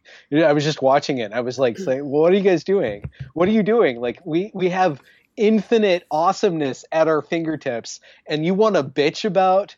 like like somebody's mean Facebook post? Is this what we're making the pinnacle of culture about like mm-hmm. race sex all that stuff that i thought like we could have let go of to like actually pursue mastery of art. Like no like no mastery doesn't matter. Like that none of that stuff matters. My my nemesis in the evergreen story is a character named Naima Lowe and she doesn't really come in till later in the series. Like uh, episode 15 is her peak where i just concentrate on her because she's a media studies professor who indoctrinates oh, right. okay a lot of the key protesters end up studying under her. She ends up, I don't have direct proof, but there's there's circumstantial proof of her like getting her students riled up about Bret Weinstein, controlling different meetings, taking over the campus, making everybody go after the bad people who think the wrong thing by saying that racism isn't the end all be all of the evergreen experience, right? Um, and and the, the, but the thing that most offends me is that she's a media studies professor. And if you look at her art, it's it's very lacking, right? And so my in in on a on a level that was the most offensive thing about the Evergreen protest to me was that it allowed the the lowest level of human expression to dominate everything else. Just shouting and yelling and hollering and hooting and, and denigrating other people and tearing other people down. That became the order of the day. And it goes back to if you look at Naima's art, it's all about adulating uh, uh, disharmony. It's all about taking things that are really uncomfortable and and calling them beautiful. It's that postmodern inversion. We can't actually create anything excellent, so we're just going to pull everything down to our level. And um, in a way, um, in a way, on the artistic level, I, I went there to perfect my art as somebody who wanted to to create art. Right? I went there to do that, and I saw. Uh, the people who had power, the people who ended up controlling things, called themselves artists, but we're anything but. We're, we're using the most stupid things to control everybody else. So, uh, on an aesthetic level, the Evergreen documentary is me saying fuck you to all that, saying, I d- I didn't even want to make movies. I didn't want to do film. You guys handed me all the film. Fine. I'll, I'll use all of this against you. I will create the most beautiful, devastating thing possible out mm-hmm. of the stuff you wanted to do. Mm-hmm. I mean, you did such a good job. I can't even imagine how much work it was. I, mean, I didn't even get through it all, but no, it's a lot of time. It was. It's great. I mean, I just had to go to bed eventually, but I, I do want to finish watching. Yeah. Um. So and so, yeah, I remember Naima from some of the videos. And so, okay, so did you know Bret Weinstein before all this happened? You didn't. And no. was all this precipitated? I mean, it appears as though what happened was precipitated mainly because of Bret Weinstein's emails, but was there other stuff kind of going on that led up to all this? Uh, um, okay, so the, common media narrative is that there was this day of absence thing where white people were told not to come to campus. Um, there uh, and Bret Weinstein wrote an email saying that that's racist and we're not going to do that. I'm going to protest that. And then the students protest him. Uh, that that is not what happened. Um, th- th- that happened but that's not what happened. What happened was that basically what happened was that a Puerto Rican Native American kid saw a Facebook post by a black kid, and the black kid wrote that we want to have a mostly black class because uh, about media for a Naima Lowe class because to to explore the ways in which black bodies have been exploited by American media. And then the Native American Puerto Rican student took that same post and replaced black with white saying that we want to do a mostly white class with white people exploring how white people have been exploited by the media. And that was seen as the most offensive thing that you could ever do. That that was a super white supremacist thing. And there was a big Facebook dust up and what what the fallout of that was that the Native American Puerto Rican student was threatened by another black student in the cafeteria and the Native American student went to the police and filed a report.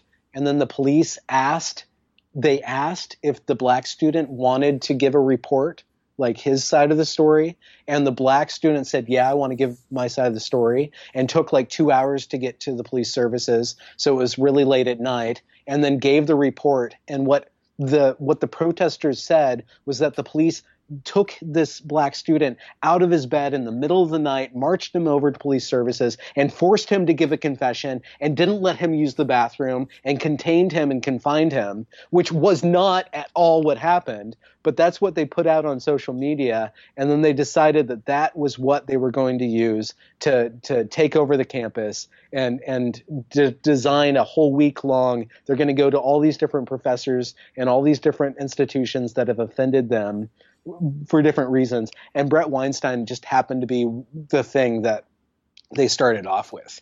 And Bret's like, you guys are idiots, basically. He, mm-hmm. he was much, much smarter. He engaged with them as much in as much good faith as possible.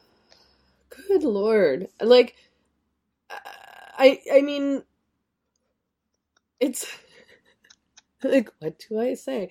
I, I mean, it's just, it was so, it was so interesting and really unfortunate how much of what these kids were saying was just made up you know um yeah and the desire to be victimized or persecuted. I mean i never i never understand because i have i have experience with this in terms of trans activism of people just making things up literally out of thin air either that i've done or said or just that is happening to them, that women are doing to them, you know, things that just are not yeah. true. And it becomes yeah. the dominant narrative really quickly. And I don't get it because I cannot relate to purposefully spreading a lie that that you know is a lie.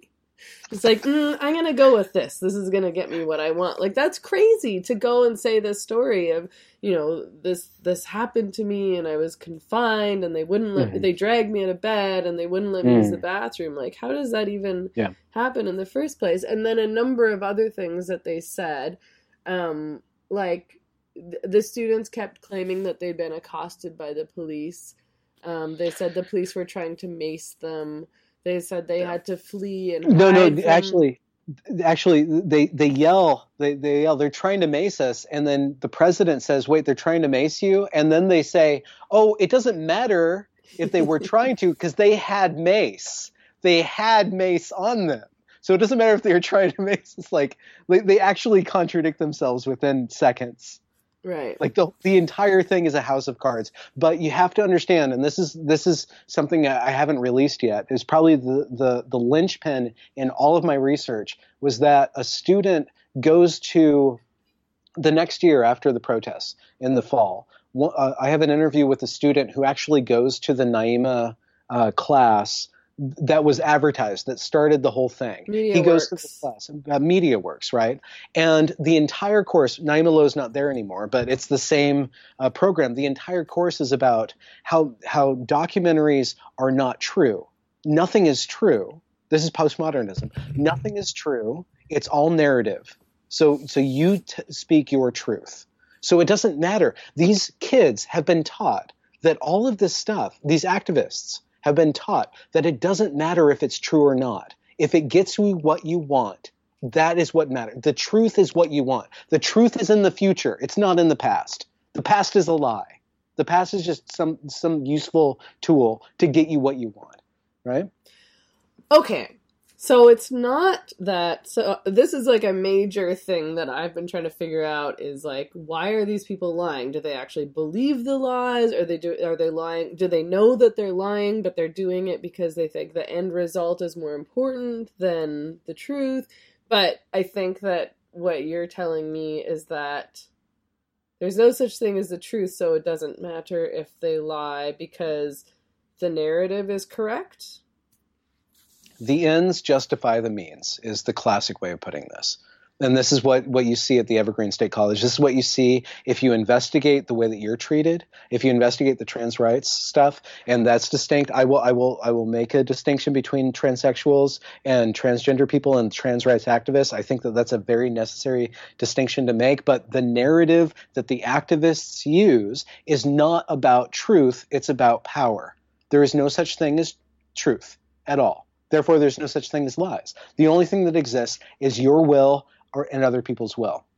It's the most cynical, nihilistic way, and it doesn't. And actually, it doesn't lead to anything that actually uh, persists. It always collapses on itself because it doesn't. It's not built on anything other than shouting and that's why you have the chance. Like that that Toronto, the footage of Toronto, like there's this one girl in the footage of your Toronto library meeting where she's just like she's not thinking at all. She's just like a body like yelling like trans trans women or men, women or whatever she is and like and then they switch the chant and she's like oh yeah she's just like doing it like at a rave and her belly's just like flopping out there you know and like she's a really pathetic creature but she's just running this program because there's no, there's no such thing as truth or reality. There's just the experience. Like that's the, all that matters is that experience.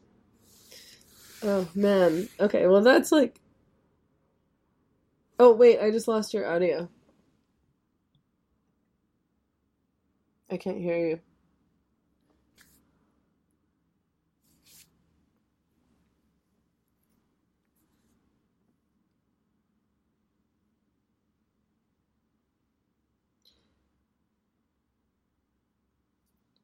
Hello. Hi. Hi. Okay. I had a good line, but I lost it. It was I, I was saying that it. Yeah, I forgot. I, I put it so perfectly. Damn. That was your last chance to ever say anything perfectly. I'll get another one.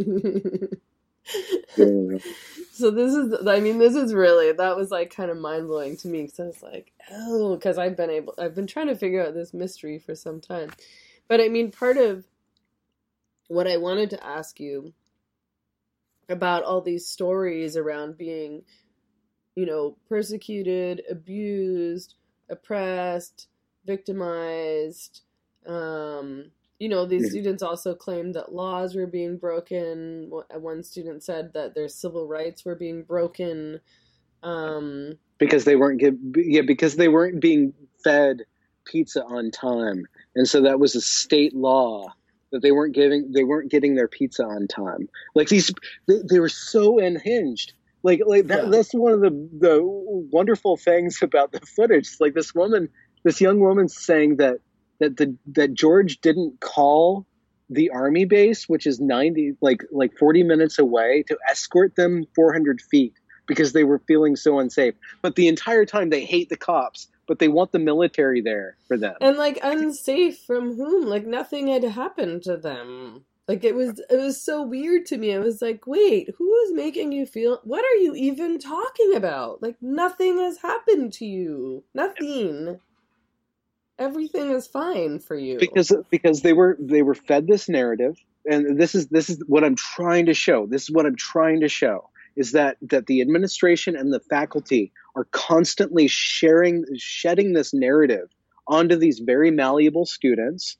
A lot of them are probably acting out because they're not getting good grades and so they're seeing this as a chance to kind of escape from the fact that they haven't been doing their work. So it, this this is not the brightest of the bunch but they are being handed this tool of of systemic oppression that black people have have always had it the worst off, and that any adversity that a black person experiences has to do with historical trauma, generational trauma, the history of America. The, the, the, the, the professors and the administration are saying that college doesn't even want black students. I have it on film. They don't want you here.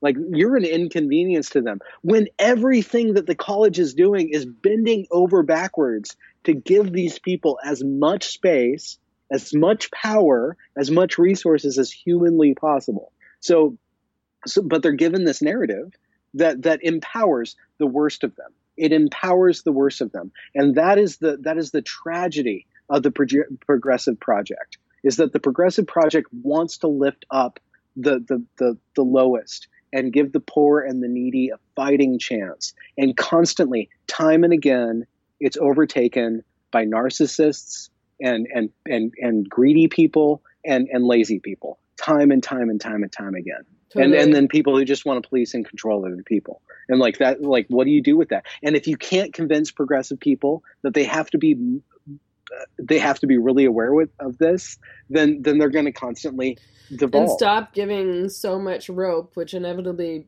ends up being all the rope to the narcissists and the people with desire for power or the traumatized people, the people with mental illness who are going to yeah. take things over and screw things up. Yeah. But oh, like so why do you think cuz obviously this is this is common uh, across various uh, political causes, activist groups, and it's you know common within our our culture, and you see it online constantly. Like, why is there this desire to be victimized? Like, it's like there's a desire, like people who aren't really experiencing oppression or abuse or victimization are claiming to have experienced abuse and victimization and oppression and seem to almost really want it. Um, like again, I just I'm I, I don't want to keep dragging this back to trans activists. Mm-hmm. I just want to mm-hmm. show that mm-hmm. it's yeah. not just happening in terms of race; it's exactly. happening in terms of gender and in yeah. a variety of other contexts as well. Um, and it's especially common in terms of young people. It seems to me that mm. twenty year olds do this a lot, and in a in a very thoughtless kind of knee jerky way and they just expect everyone to go along with it and when people don't go along with it they yeah. really do feel triggered i think. They really genuinely feel overwhelmed and don't know what to do with it when people don't respond to them by being like oh god sorry. I suck. Like you're right. Uh, i apologize. Like forgive me. Um yeah. and, and and then politicians do do that. Politicians like what, do what that, in, and and a lot, and Toronto, oftentimes older activists do that too. You know, like women do it in feminism, women do it in all sorts of leftist activist groups. Like the yeah. older people who should be modeling better behavior than that and accountability and and you know like honest adult conversations will cater to these people who um, create drama and make everything about themselves yeah. as opposed to the political project. Um, but, uh, you know, like it's, yeah, like it seems to me that there's a, a desire for oppression where it isn't there. And so their focus is on these weird microaggressions yeah. and all of that. Like, so why? I, I think that, I think that the, the most uh, productive question is a variant of what, what you're asking. What makes people immune to victimhood? What makes people uh, in power say, you know what, fuck you. We're not shutting down our operations because of you. What what are the qualities that are resistant to this? Because th- that that's more important than actually figuring out the psychology. Because the psychology of these people, both the people who are enabling them and the people who are acting out as victimhood, it's it's primordial it's it's it's something that we we we look down on, but we look down on for what? Why do we look down on them? Why why do I not want to be a victim? Why why do I not want to be in that circular uh, resentment and achievement and blaming, like with American politics, which which isn't true. I think that I need to grow beyond it, but I think that there's a part of Bernie Sanders' message that blames everything on the rich. When that blame is just going to go to white people or just go to heterosexual people, it's that blame that I dislike. It's not the socialist project, it's the blame. So, how do we inoculate people from getting stuck in that cycle, right? What what makes you not want to grow be uh, what makes you want to grow beyond feminism? or what makes you say, you know, there's certain behaviors in my group that I don't like that I don't want to participate in. Uh, like I want to branch out. Like, well, for me, I know that it's because I can tell that it's manipulative, and because it Mm. would be easy for me to say like to anybody that disagrees with me, like there's a card that you can play, okay, but yeah. it's not true. So that's Well, uh, you okay. know, So so you feel like it, like you feel like dishonorable to play that card. Like Yeah. like there's some I sort feel of like, it lacks integrity.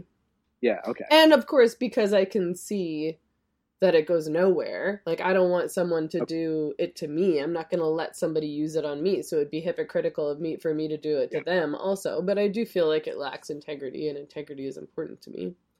Well, okay, I, I think that that there. I was I was going along the the route of it. Just it doesn't feel right.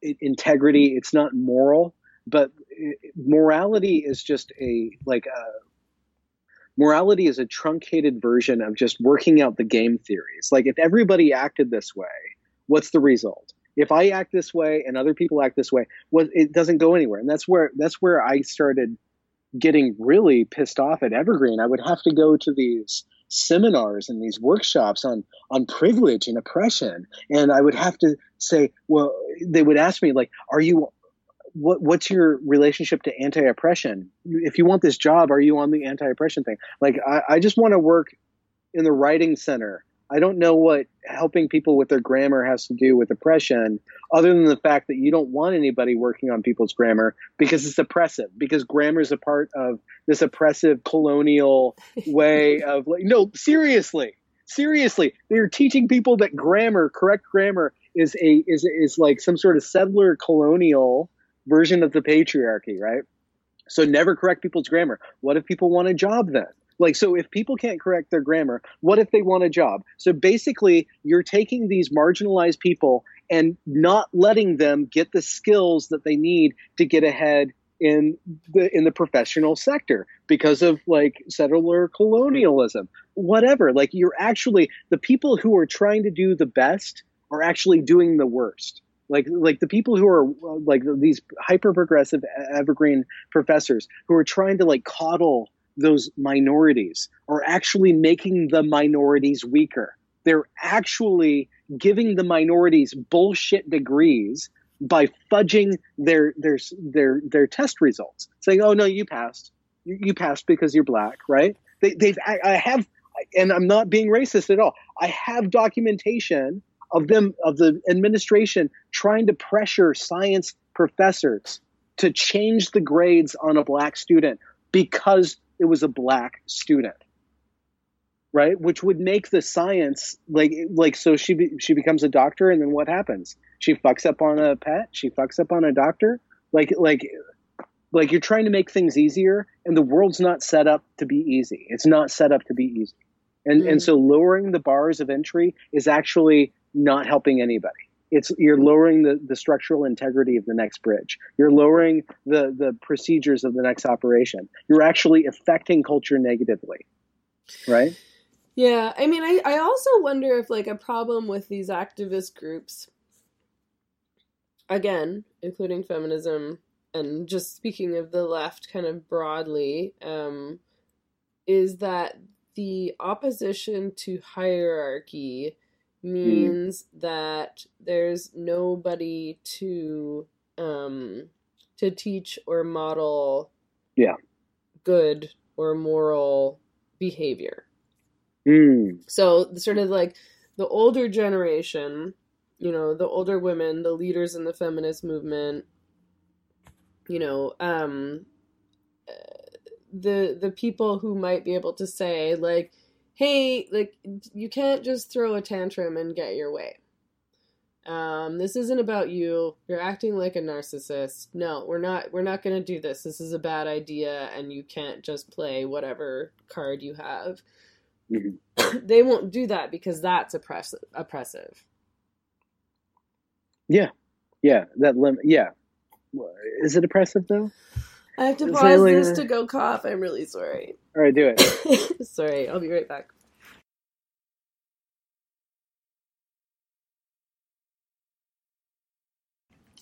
Uh, uh, okay, yeah, like I mean, so I I I don't think that it is oppressive. Like I'm not anti hierarchy, but I think Okay, were you ever anti-hierarchy? I probably said I was anti hierarchy, but Okay. I didn't really think about it. Yeah, like as like a Okay. young Marxist slash young feminist, I'm sure I did like talk a good game against hierarchy. And then again, in the past couple years or a few years when I started to think about it more, I was like, no, somebody has to be the leader. Yeah. Some people are good at being leaders and some people are not. Some people don't want to be leaders. Um, power is not inherently a bad thing. No. And But it needs hierarchy is definitely tempered by- not inherently a bad thing. Yeah. Sorry. No, no. Power, power. Okay, we have this uh, axiom that that's kind of corruptive. That power corrupts all things. It, it doesn't. Power is just power. Power amplifies whatever it's given. What we do to restrain power is that we create a hierarchy based on some sort of value other than raw power, other than raw strength, other than how high your voice can go, other how clever than you are. It's based on competence, or in another way of framing things, wisdom. If if you went through feminism and you cut off all of the older women, you're losing so much wisdom. You're losing so much accumulated behavioral understanding of actions and reactions. Like you, you brought up the thing, like you can't the the the women who are saying to the other women, okay, the older women are saying to the young, younger, like you can't just scream and get your way. The older women went through that, and maybe the older woman tried doing that and saw that it only went so far. And maybe it's just a factor of youth that youth has to have some contingent of it, acting like Antifa, breaking windows, like expelling all this excess energy. But the movement as a whole cannot bow to the most un uh, well uninteresting, but the the most unexperienced. And that's what happens if you take away hierarchy. All you have, and it goes back to preschool. To me, if if you take away the adult, all you have is the child, and the child's mode of interacting with the world is based on volume and immediacy. The adult's way of interacting with with the world is through perspective, is through seeing how things happen in time and seeing how things happen in space. The child is not imbued with the ability to think beyond what it's feeling. And and the same thing, the twenty the twenty two year old, well, uh, you know, the nineteen year old, let's say, is not able to see the outcomes of its behavior, of their behavior, of her his behavior. The the the forty year old is starting to accumulate some respect for the sixty year old, and the forty year old's uh, duty, our duty right now. You're not forty, but I'm forty, but whatever. Like the, the people who are between. Oh, you are 40. Well, there you go. So so there's the there's the elders and the youngers. And our job right now while we're in the middle is to say, listen, I look just young enough for you to respect me, younger people. So you need to pay attention a little bit. Like like like not we we need to not give up on the young people. Right? And I think that that I've been guilty of this by mocking the activists, by going after them, and it, it it's good because it helps my brand and stuff. But but I, I could do a little bit better with reaching out to the radicals a little bit and saying, and actually I have done this. When when a when a radical starts questioning themselves, try to jump on that person, try to jump on the radical, like like the radical that starts to doubt, try to try to locate that, and that's why the detransitioned women, not not on a political level with transition, but just on a on the political level of gender, like like the the the, the young women who are saying, you know what, maybe all this stuff isn't reality, right? And and and going to them and asking them, and then opening them up to talk to to their cohort, right? Mhm. Like, like again, this is str- strategy. This is manipulation. This is not. We can we can endlessly go over why people want to be victims. What I want to know is how do we wake people up to a bigger life than victimhood, and to say and and to make them not want to be a victim anymore, right? Because it's really easy to be a baby, but what makes you not want to be a baby anymore? That's that's the trick, right? So what does make you not want to be a baby anymore? owning things, like building things. Like I, I, I made this. I made this thing. This isn't built out of something else. Like I built this thing, and it works, and other people like it. Or I built this thing and it fails, and it fails, and it fails, and it fails. Like like being inoculated, uh, inoculated to failure, or, or to adore failure is something that that takes a lot of time. I don't think you know, that's an easy lesson to learn, but at least trying to inspire. Like we're in a time where where that hardcore paternal masculinity is not available to us, like that hard rod of you know like the the the the patriarchal god of like like saying no, don't do that. We can't do that anymore. We have to be much more clever. We have to be much more persuasive. We have to inspire people to not want to be a baby anymore. We can't just slap them across the face because that will they'll go on social media and say, "Look, I got slapped across the face," right? So we have to be really really clever in inspiring people to not want to be babies anymore. And and ultimately, and I, I say this over and over again, whenever I'm presenting with this question, it goes back to instead of platforming a feminist, platform Me- Meghan Murphy and look and, and give her the attention to be who she is, right? And, and platform a detransitioner, but don't make it about transition. Don't make it about TRAs talk to this person with this name and look at them and give them the ability to just like think through things themselves right and and to, to actually the way that you allow a younger kid to be a, uh, to, to mature is to give them the ability to gain the competence to, to be more responsible. And and ultimately a hierarchy based on competence is the most robust hierarchy that there is. Because everybody along like like a meritocracy that's built out of people that want to do something cool is is going to build a structure uh, like an institution of from the, the people who are least able to the people who are most able they all want to do the same thing which isn't necessarily change the world or in depression but doing something cool right like i i, I don't know I'm, I'm, I'm shooting this wind out of my sails but I, I, I, am not laughing at you. I think you're You know, you let me go into this. You just were like, all of a sudden. What the fuck am I talking about? Like, never mind. never mind. I'm an idiot. I am an idiot. Don't ever forget that. And I'm talking to me.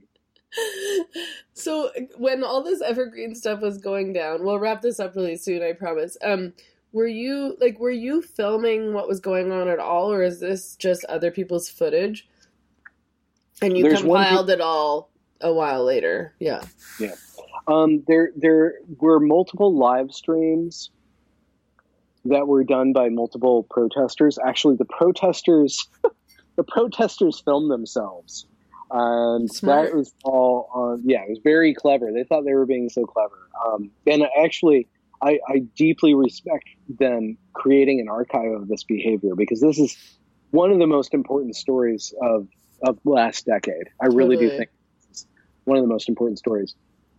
The only piece of uh, actual raw footage that I did, other than the interviews with students that I did after the fact, was that I, after the protest proper, I was in a poetry class, my class, my last class, and the professor decided that he wanted the black students to express to all the white students what the white students were doing wrong and why the black students felt so harmed. And it devolved, as you would imagine, into another struggle session where the only black students that ended up taking the mic, um, metaphorically speaking, uh, were the most narcissistic, cruel, sadistic people in the room who just wanted to make other people feel shitty about themselves. And I heard one of those people say that the next person, like there, there was a quote, the next person who defends Bret Weinstein, I'm gonna sl- I'm gonna hit in the fucking face. And I and I just like took my phone and I press record and I just sat it. It's just audio. I'm like, okay, let's let's do this then. If we're gonna do this, let's do this. Like, I, I'm sick of this shit. Like, you can't take the project of academia and turn it into some sort of stupid psychodrama that's what it was. It was just a psychodrama. We're just going to act out our oppression because it makes us feel like all that oppression that we've been studying doesn't matter anymore. Like all the professors, all the administrators who were submitting to this, they bought into this narrative that white people are evil and black people are inherently divine. And so we just need to reverse the roles. It's so sick. It's so disgusting. And they took an academic institution and turned it into some sort of primordial animistic ritual, like some sort of disgusting thing. They they, they completely dis- besmirched the entire project of knowledge and truth and the pursuit of real tools that can affect a better way of living in the world. They shit the bed, right?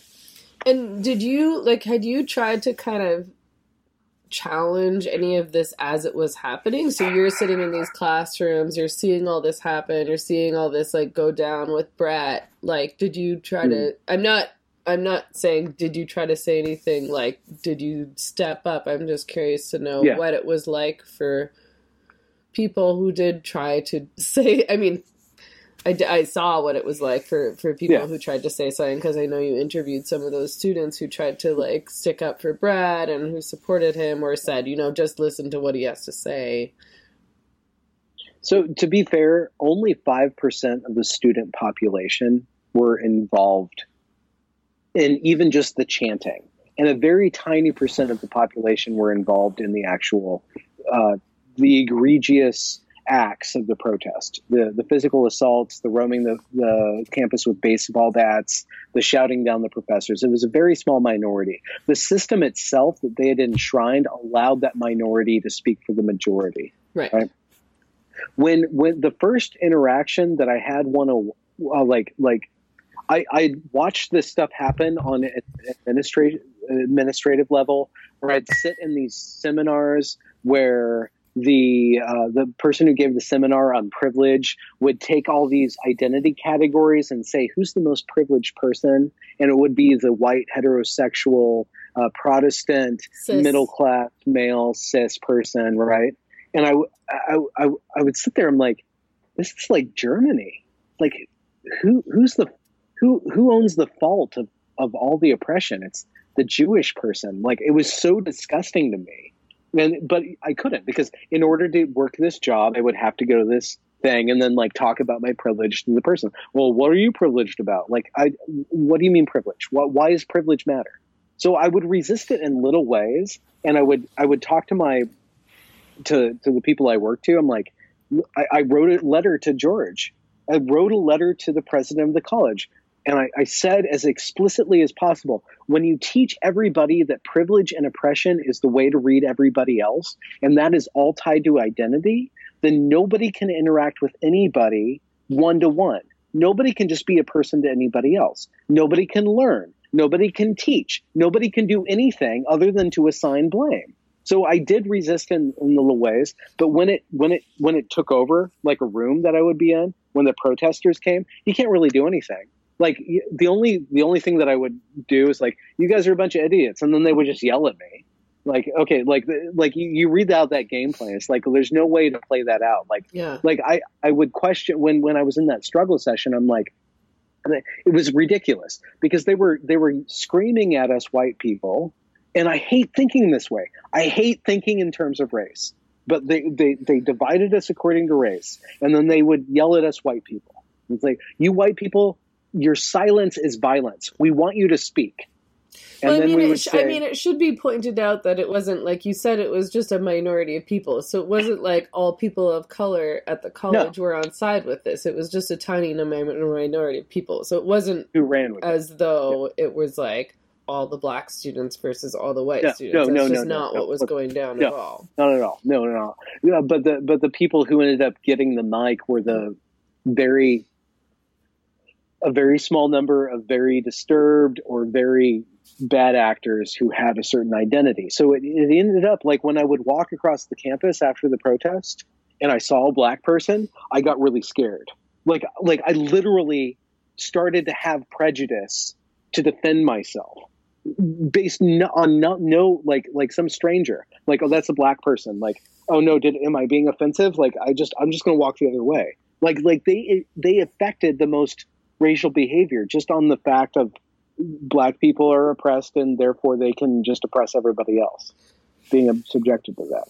Right. And I mean, I suppose that's sort of the reaction now that I have when I'm walking around Vancouver and I encounter somebody who's like transsexual is I have to question whether or not that person hates me and might punch me. Yeah. because of like because I don't think uh, most trans I've said this a million times is that most trans identified people are not involved in trans activism and don't hate women and don't hate feminists and aren't trying to take away our rights and aren't violent and unhinged and aren't sending me death threats. That's a like really tiny minority of Yeah. of people, but because of what's happened to me and how these people have behaved Yeah. to me now, if I'm walking down the street in my neighborhood and I see someone who's obviously trans identified, I have to be worried about whether or not they're going to do something to me because of the way that these people have threatened me and behaved. Yeah, yeah. Um, so it completely it completely backfires. Yeah. And so I okay, and I did want to ask you one more thing before we wrap up because I thought it was interesting and it's sort of related to what we were talking about earlier, which is that okay, so at the end of the video, you made a video about the Seattle event, the Wolf event in Seattle.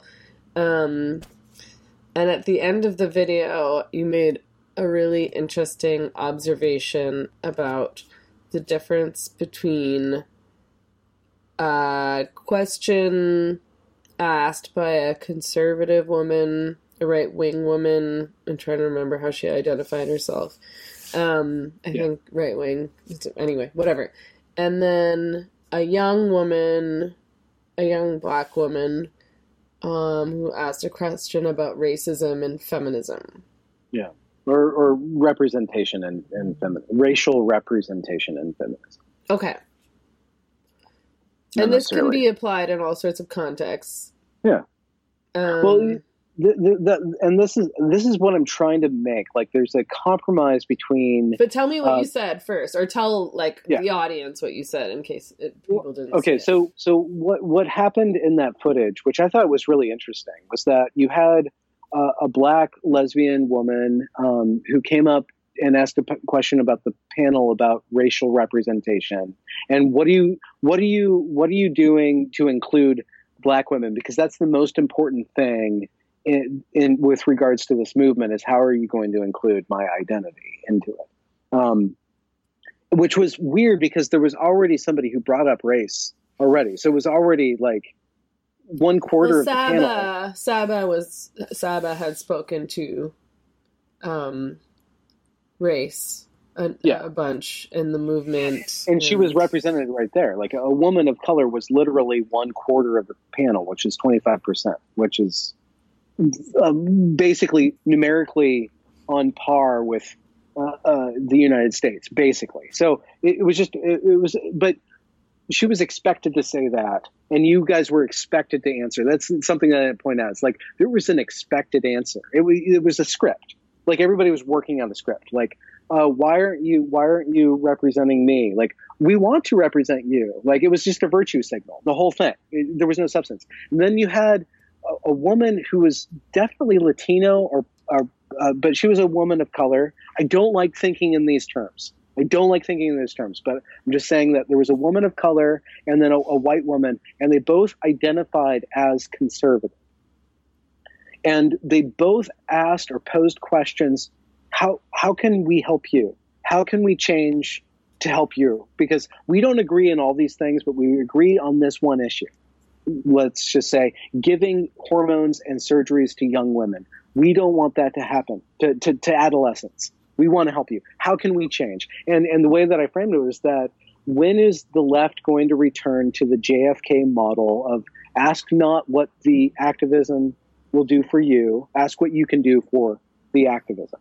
How do you, and that is the most empowering thing, is not how am I going to get resources from the government? How is the government going to, to, to make me feel secure and, and to boost me up and, and to pay for my Medicare? And, and there's a lot of work that we could do as a collective to take care of ourselves and to take care of our, like, just our healthcare in America. There's a lot of work. I'm not denying that at all. But the attitude of what can I demand from other people versus how can I serve my community is so distinct and it's worlds apart and it and it's more empowering to say I am a woman and I want to make sure that other women fit in this world than to ascribe to an ideology. I'm trying to turn this into what we were talking about. I'm not doing a good job about feminism. Th- that victim stance. Whatever makes you feel weaker and more dependent is something to be rejected.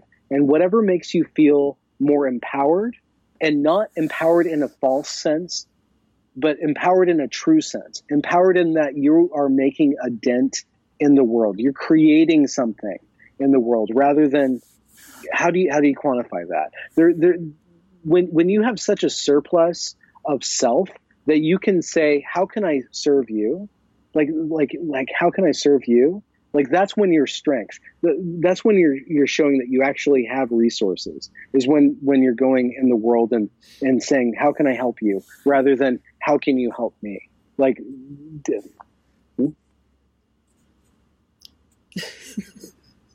I, I'm really bad at finishing my thoughts. It's I, just, such I a- only I am only laughing because you just all of a sudden you're like, okay, Okay. I'm waiting for you to interrupt me so we can go to the next level. sorry, maybe I should have interrupted you. Maybe I need to learn to be more assertive. Read my cues. I'm giving you all these cues. See, I'm not I'm not People as. I'm not as attuned as as you might think. well, you are like uh, half a bottle. What's it called? Brags. Oh no, heart. Oh yeah, Buckley's, Buckley's. my Buckley's, of Buckley's. and I just had more cough medicine when I had my cough break there, and then my my whiskey and my water. I mean, we probably should wrap up soon if we want anyone to actually watch this. They know what they're getting into. um, I mean, I, I sort of like the documentary that you made about Evergreen was so compelling that it made me wonder. Although it sounds like you did a little bit, if you you know plan to do like a follow up, like where are they now? Like I guess part of what I wondered was I wonder if any of these students feel ashamed. I wonder if these students feel embarrassed and regretful and ashamed. I mean, you're right. To, like, I think you're actually way softer on these people than I am because my approach to all this, like, student activism and this this Hmm. nonsense that's going on in the SJW world, whatever you want to call it, is really often mockery. Because it's ridiculous and these people are so entitled and privileged, clearly. Like, um, you know, like I I see it coming from college campuses so often and it's like, eh, you're often these kids are white, not always, but you know, they're often middle class, they're often upper class, they're university educated, they're living in the West, like they don't really they aren't experiencing oppression, like but anyway, and so so anyway, that is to say that uh, I make fun of them, but you're sort of more understanding. And you're right that they're really young and they've been taught this and they kind of think this is what they're supposed to be doing, but I wonder what they think now in the aftermath. the the the the problem that I'm having with I a few months ago I'm like I want to actually understand feminism and I want to understand it in the way where I understand how individual women make sense of it and how it helps them.